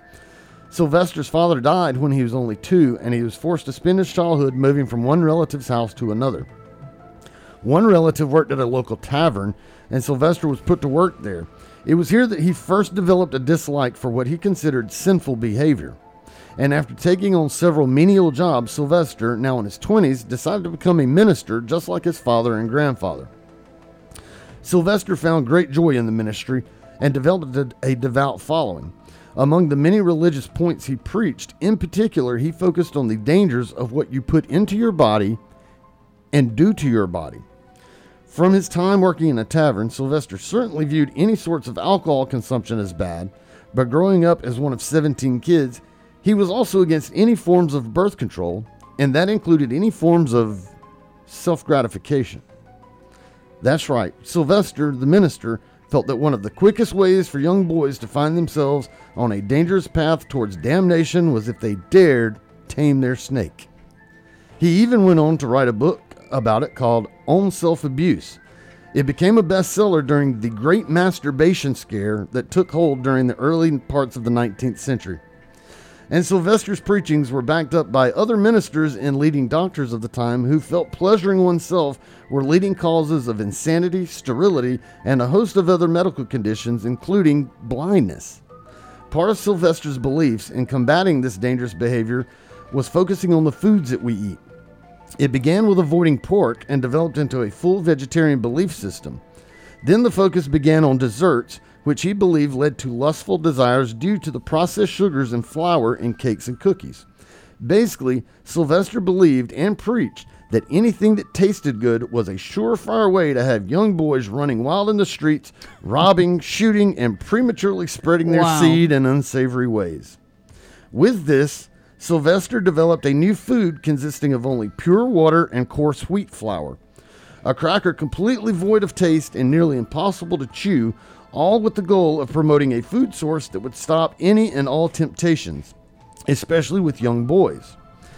And anxious mothers around the country bought these tasteless crackers in the case in hopes their sons wouldn't fall prey to the sinful acts of spanking the monkey.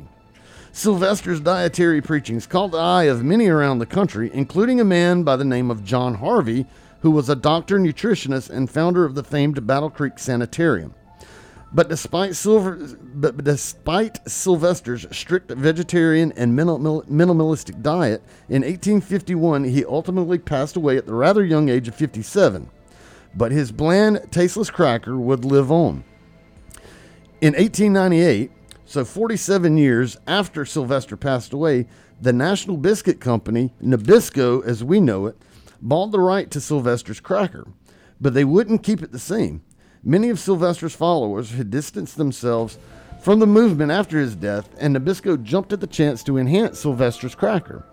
After all, Nabisco was more into the money making business than preventing mass masturbation. So it would be by going completely against what Sylvester had preached, adding all the things he felt would lead young boys down the dangerous, self indulgent paths that including milking the banana. Processed sugars and flours were added along with spices like honey and cinnamon. The crackers became a sensation and a groundbreaking item in the culinary world. And while Nabisco radically changed Sylvester's initial food product, they did keep his name on it. Sylvester's cracker is still a staple today and is likely found in your pantry at this very moment. It's eaten as is, sometimes with peanut butter, and sometimes crumbled into pie crust. But possibly the most famous way it is eaten is around a campfire. Yep. I was about to say. That's right. Anytime you take this tasty cracker and sandwich chocolate and marshmallows in between, you can give a nod to Sylvester Graham, Yep. the unknowing inventor of the current graham cracker. Wow. Oh, and John Harvey, the doctor and nutritionist at the Battle Creek Sanitarium that was inspired by Sylvester's dietary teachings. He took Sylvester Graham's bland mixture and, along with his brother Will, found that if you rolled the dough out thin and bake it, it came off in flakes. It became a top food source for treatment of patients at the Battle Creek Sanitarium before becoming a popular mainstream food item. So if you've ever eaten a bowl of cornflakes, you can also thank Sylvester, along with John Harvey and Will Kellogg. Good grief! Wow. That one was great. You that was all over the place. Like when you said created food, okay, that's the moment where it's like, okay, this is going to be something we eat today. But it it always just gets so expansive, the connections there. Yeah. And so, yeah, Yeah, that was a deep that's one. Great. That was all a deep the one. That was the analogies were goofy. They I was you know, and Yeah, the was- fact that here we are, this this anti-masturbation Sylvester fella, who's anti-pleasure, Right. turns out to have the very pleasurable Graham graham, cracker. yeah. Graham crackers are busting. Heck yeah! I love Oh. a good. I love a good s'more. I love the pleasurable graham cracker. How little do you know about the food you eat? Milk and the banana. The more Listen. you know. All right, here we go. Let's get knocked. What this do we one out. got? This one's a little long, so I'm saving this one for last. But this is really good. Bet. All right. In 1950, the U.S. military was at war with North Korea. Shortly after the U.S. entered the Korean War, the U.S. government enacted a military draft for its non military civilians. An 18 year old nicknamed Sampson was living with his family in Seattle, Washington when he learned he had been drafted. While military service had not been something Sampson planned for his future, the young man accepted his draft status and went to Fort Ord, California for basic training. After training concluded, however, Sampson was not sent to Korea. Instead, he was ordered to stay at Fort Ord, where he would be, a swimming instructor and lifeguard at the base's pool. At night and on the weekends, Sampson would also earn extra money as a bouncer at the NCO club on the base. A year later, Sampson decided to take some time off and head back to Seattle to see his family and his girlfriend. At the time, any, t- any military service member could fly for free on any, on any military flight as long as they were in uniform. So Sampson put on his uniform, found a flight to Seattle, and left Fort Ord. A few days later, Sampson said his goodbyes to his family and his girlfriend and prepared to head back to Fort Ord. But when he got to the Seattle airport, he found there was only one plane heading to Fort Ord, and that plane was a single seat World War II era torpedo bomber. Sampson was desperate to get back to Fort Ord that night because he had to work the following day. Sampson also didn't have enough money to afford a commercial flight down to California. So Sampson met with the pilot of the bomber, a lieutenant named Anderson, and asked if he could hitch a ride inside the plane's radar compartment.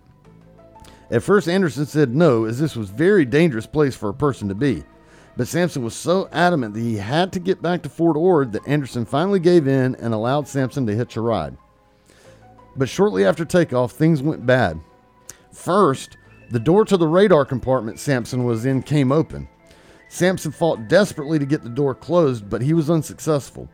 At the height the plane would be flying, this would certainly be a death sentence, as any oxygen being pumped into that compartment from the cockpit was being sucked out. Sampson would eventually suffocate if he couldn't get that door closed. Sampson also had no way to communicate his dire situation with Anderson since they were in separate parts of the plane. However, Sampson wasn't the only person in trouble. Anderson was dealing with several situations of his own. As they flew down the west coast out over the Pacific, Anderson realized he had made a terrible mistake and didn't have enough fuel to reach Fort Ord. He also didn't have enough fuel to return to Seattle. Oh no. Anderson began radioing nearby airports but had no response. A- At the same time, Anderson too began losing oxygen in the cockpit, something that had nothing to do with Sampson's door coming open in the radar compartment. Losing oxygen, Anderson put the plane in a steep dive toward the ocean in order to get the, to a lower alti- altitude. Anderson got the plane to a safe altitude, saving himself and the plane, but also unknowingly saving Sampson, the uh, saving, giving Sampson the desperate oxygen he needed to survive. But the fuel problem became the biggest issue, and Anderson was forced to land his plane in the Pacific Ocean with Sampson on board. Sampson saw that the plane was going down and braced himself to a solid piece of the plane inside his tiny little compartment for the impact. Sampson survived the impact in, into the ocean, but now freezing water was rushing into the open compartment where Sampson was at. Sampson could not swim out due to the rushing water, so he had to wait for the compartment to completely fill before swimming out and up to the water's surface. On the surface, Sampson faced rough seas and foggy conditions. He was able to see Anderson climb from the cockpit and linked up with him, and the two pulled two life rafts from the plane and inflated them. But now in the life rafts, the two had no idea in which way they needed to go to find shore, as fog prevented any sort of navigation. The two men are swimming as fast as they can to the east. Uh, yeah, the two men are swimming as fast as they can to the east, but the fog continued to thicken, and no land came into sight, and it eventually it got dark. When it got dark, the seas got even rougher. At one point, Samson was thrown from his life raft. Samson tried to swim back to his raft, but the rough waters pushed his raft uh, out of reach. Anderson tried to reach Samson in his raft, but the currents were too strong, and eventually Anderson and his raft vanished into the dark fog. Samson was now all alone in shark infested waters at night in the fog with no compass, but not being one to give up, Samson picked a direction he thought was east and began swimming. Amazingly, after about an hour of swimming, Samson broke through the fog and was able to see a light on what appeared to be the shore in the distance. Samson began Almost there. Almost there.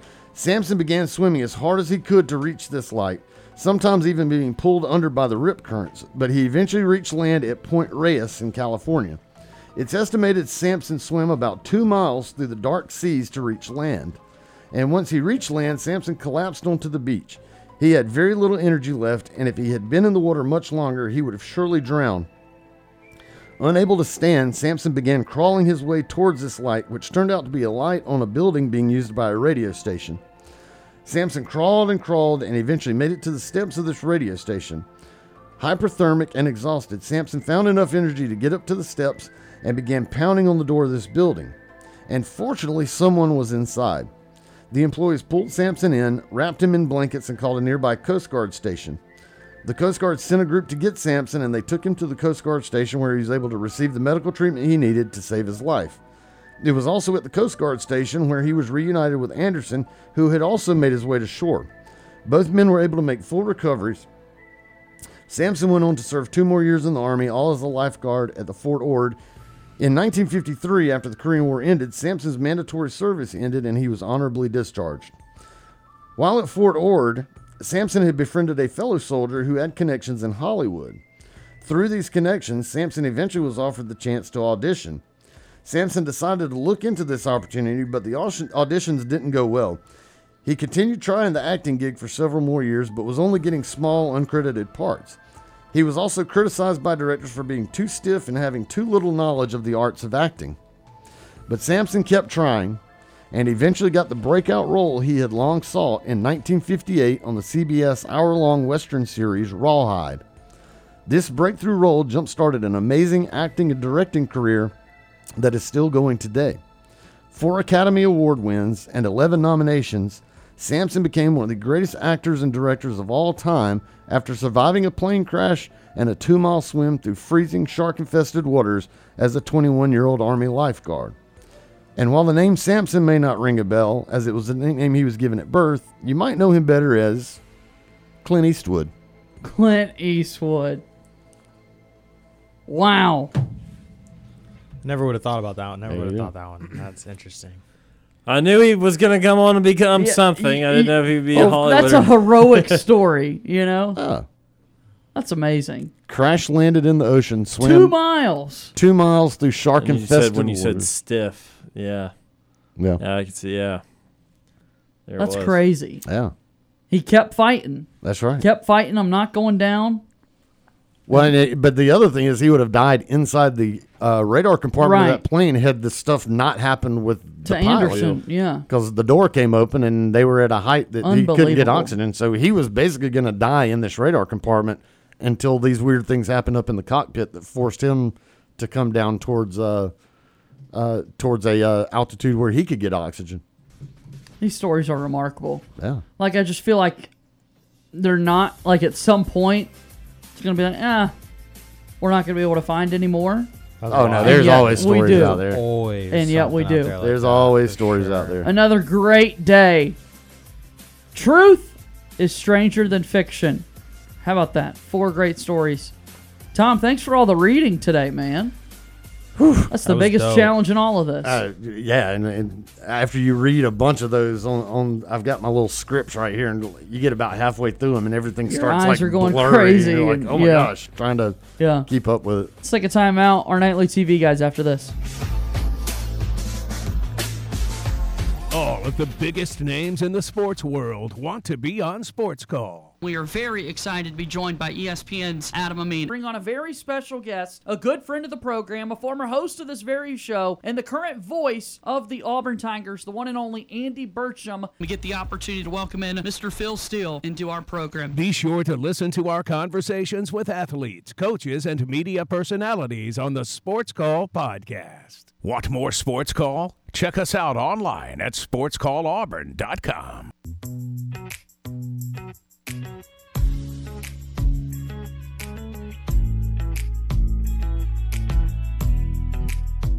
All right, we wrap up today's edition of Auburn's first and Auburn's favorite sports talk show here today, Tiger 95.9 FM, or on the Tiger Communications app. If you're listening to us on the Sports Call podcast, thank you. You have reached the end of another edition of the show today. When you're done listening to the podcast, if you'll go to our page and type out a five star rating and written review, that means the absolute world. Thanks for making us your first listen in the podcast world each and every day. And again, those written reviews, they're so great for the algorithms and it helps our show be found a lot easier so we can continue to grow the reach of this very sports talk show. All right, we do this each and every day as we come to the end of another edition of Sports Call. It's time that I present to you our Sports Call Nightly TV Guide. Here we go. Our show is about to end, but we've got you covered on entertainment for the evening. Here's Sports Call's nightly TV guide. Our nightly TV guide is brought to you by our friends over at White Claw Hard Seltzer. Stop by your local TK's convenience store, pick up a variety pack of White Claw today. You won't regret it. Trust me, make sure you take the time to do that. All right, Wednesday. What's on TV tonight? Here we go. Little League Baseball, the Metro Regional at 6 o'clock on E ESPN2. That has been so much fun for us to watch in the office. Uh, tonight, the Braves and the Red Sox, 610. Vaughn Grissom, haven't talked about it today, making his big league debut at second base for Atlanta. 615 on sci fi. Guardians of the Galaxy Volume 2 is going to be outstanding. Make sure you watch that movie. I enjoy it. It's coming up at 615 on sci-fi. 630 on FXM. Talladega Nights. Hilarious movie. Will Ferrell, John C. Reilly back together. Check that one out. And then finally, tonight, Major League Baseball, the Chicago White Sox at the Kansas City Royals at 7 o'clock on FS1 and at Kansas City. There's an asterisk there because this is their Field of Dreams game. It's not actually going to be played at Kauffman Stadium, but they did this last year, and Tim Anderson for the White Sox hit a walk-off home run when this took place. Yeah, that was awesome. An I remember that. epic moment. So they're back in the cornfield. They're back in the cornfield, and Oh. actually, now that I'm saying that, I think it's actually tomorrow that they're playing this game with the Oh. Cubs and the Reds. So it's coming up tomorrow on your TV guide. Bear with me tonight on FS1. I guess they will play that game uh, from uh, Kansas City. I got to confirm this now. I'm doubting myself. So uh, the Talladega Nights, uh, I met Will Ferrell in Talladega. Uh, it was after the filming of Talladega Nights. He made a return trip, and I just happened to be there working for the OA News. And he came into the media center, did a did a whole little press conference about uh, the movie and just being back at Talladega. And so I got to interview him and That's cool. meet Will Farrell. He was pretty funny. I'm absolutely terrible. It is tomorrow, August 11th. Tomorrow's game between the Chicago Cubs and the Cincinnati Reds. That is your Field of Dreams game. Okay, guys. I don't. I don't know. I what- need a break. I don't know what's worse, that or the lobbed pitches or bowling pitches that you made last Yeah, I didn't do a great job at that either, did I? You didn't get up any home runs. I didn't. No, none No of home them. runs. We just got to find a way to win some. I just like the fact you maybe let- one day. You threw the one pitch and you just went, "Oh my god!" As soon as it left the hands, I was like, "That's not good." I couldn't Yeah. hear that from that. I, I uh, couldn't hear that either. Oh, I heard. As soon as it left his hand, JJ just went, "Oh my god!"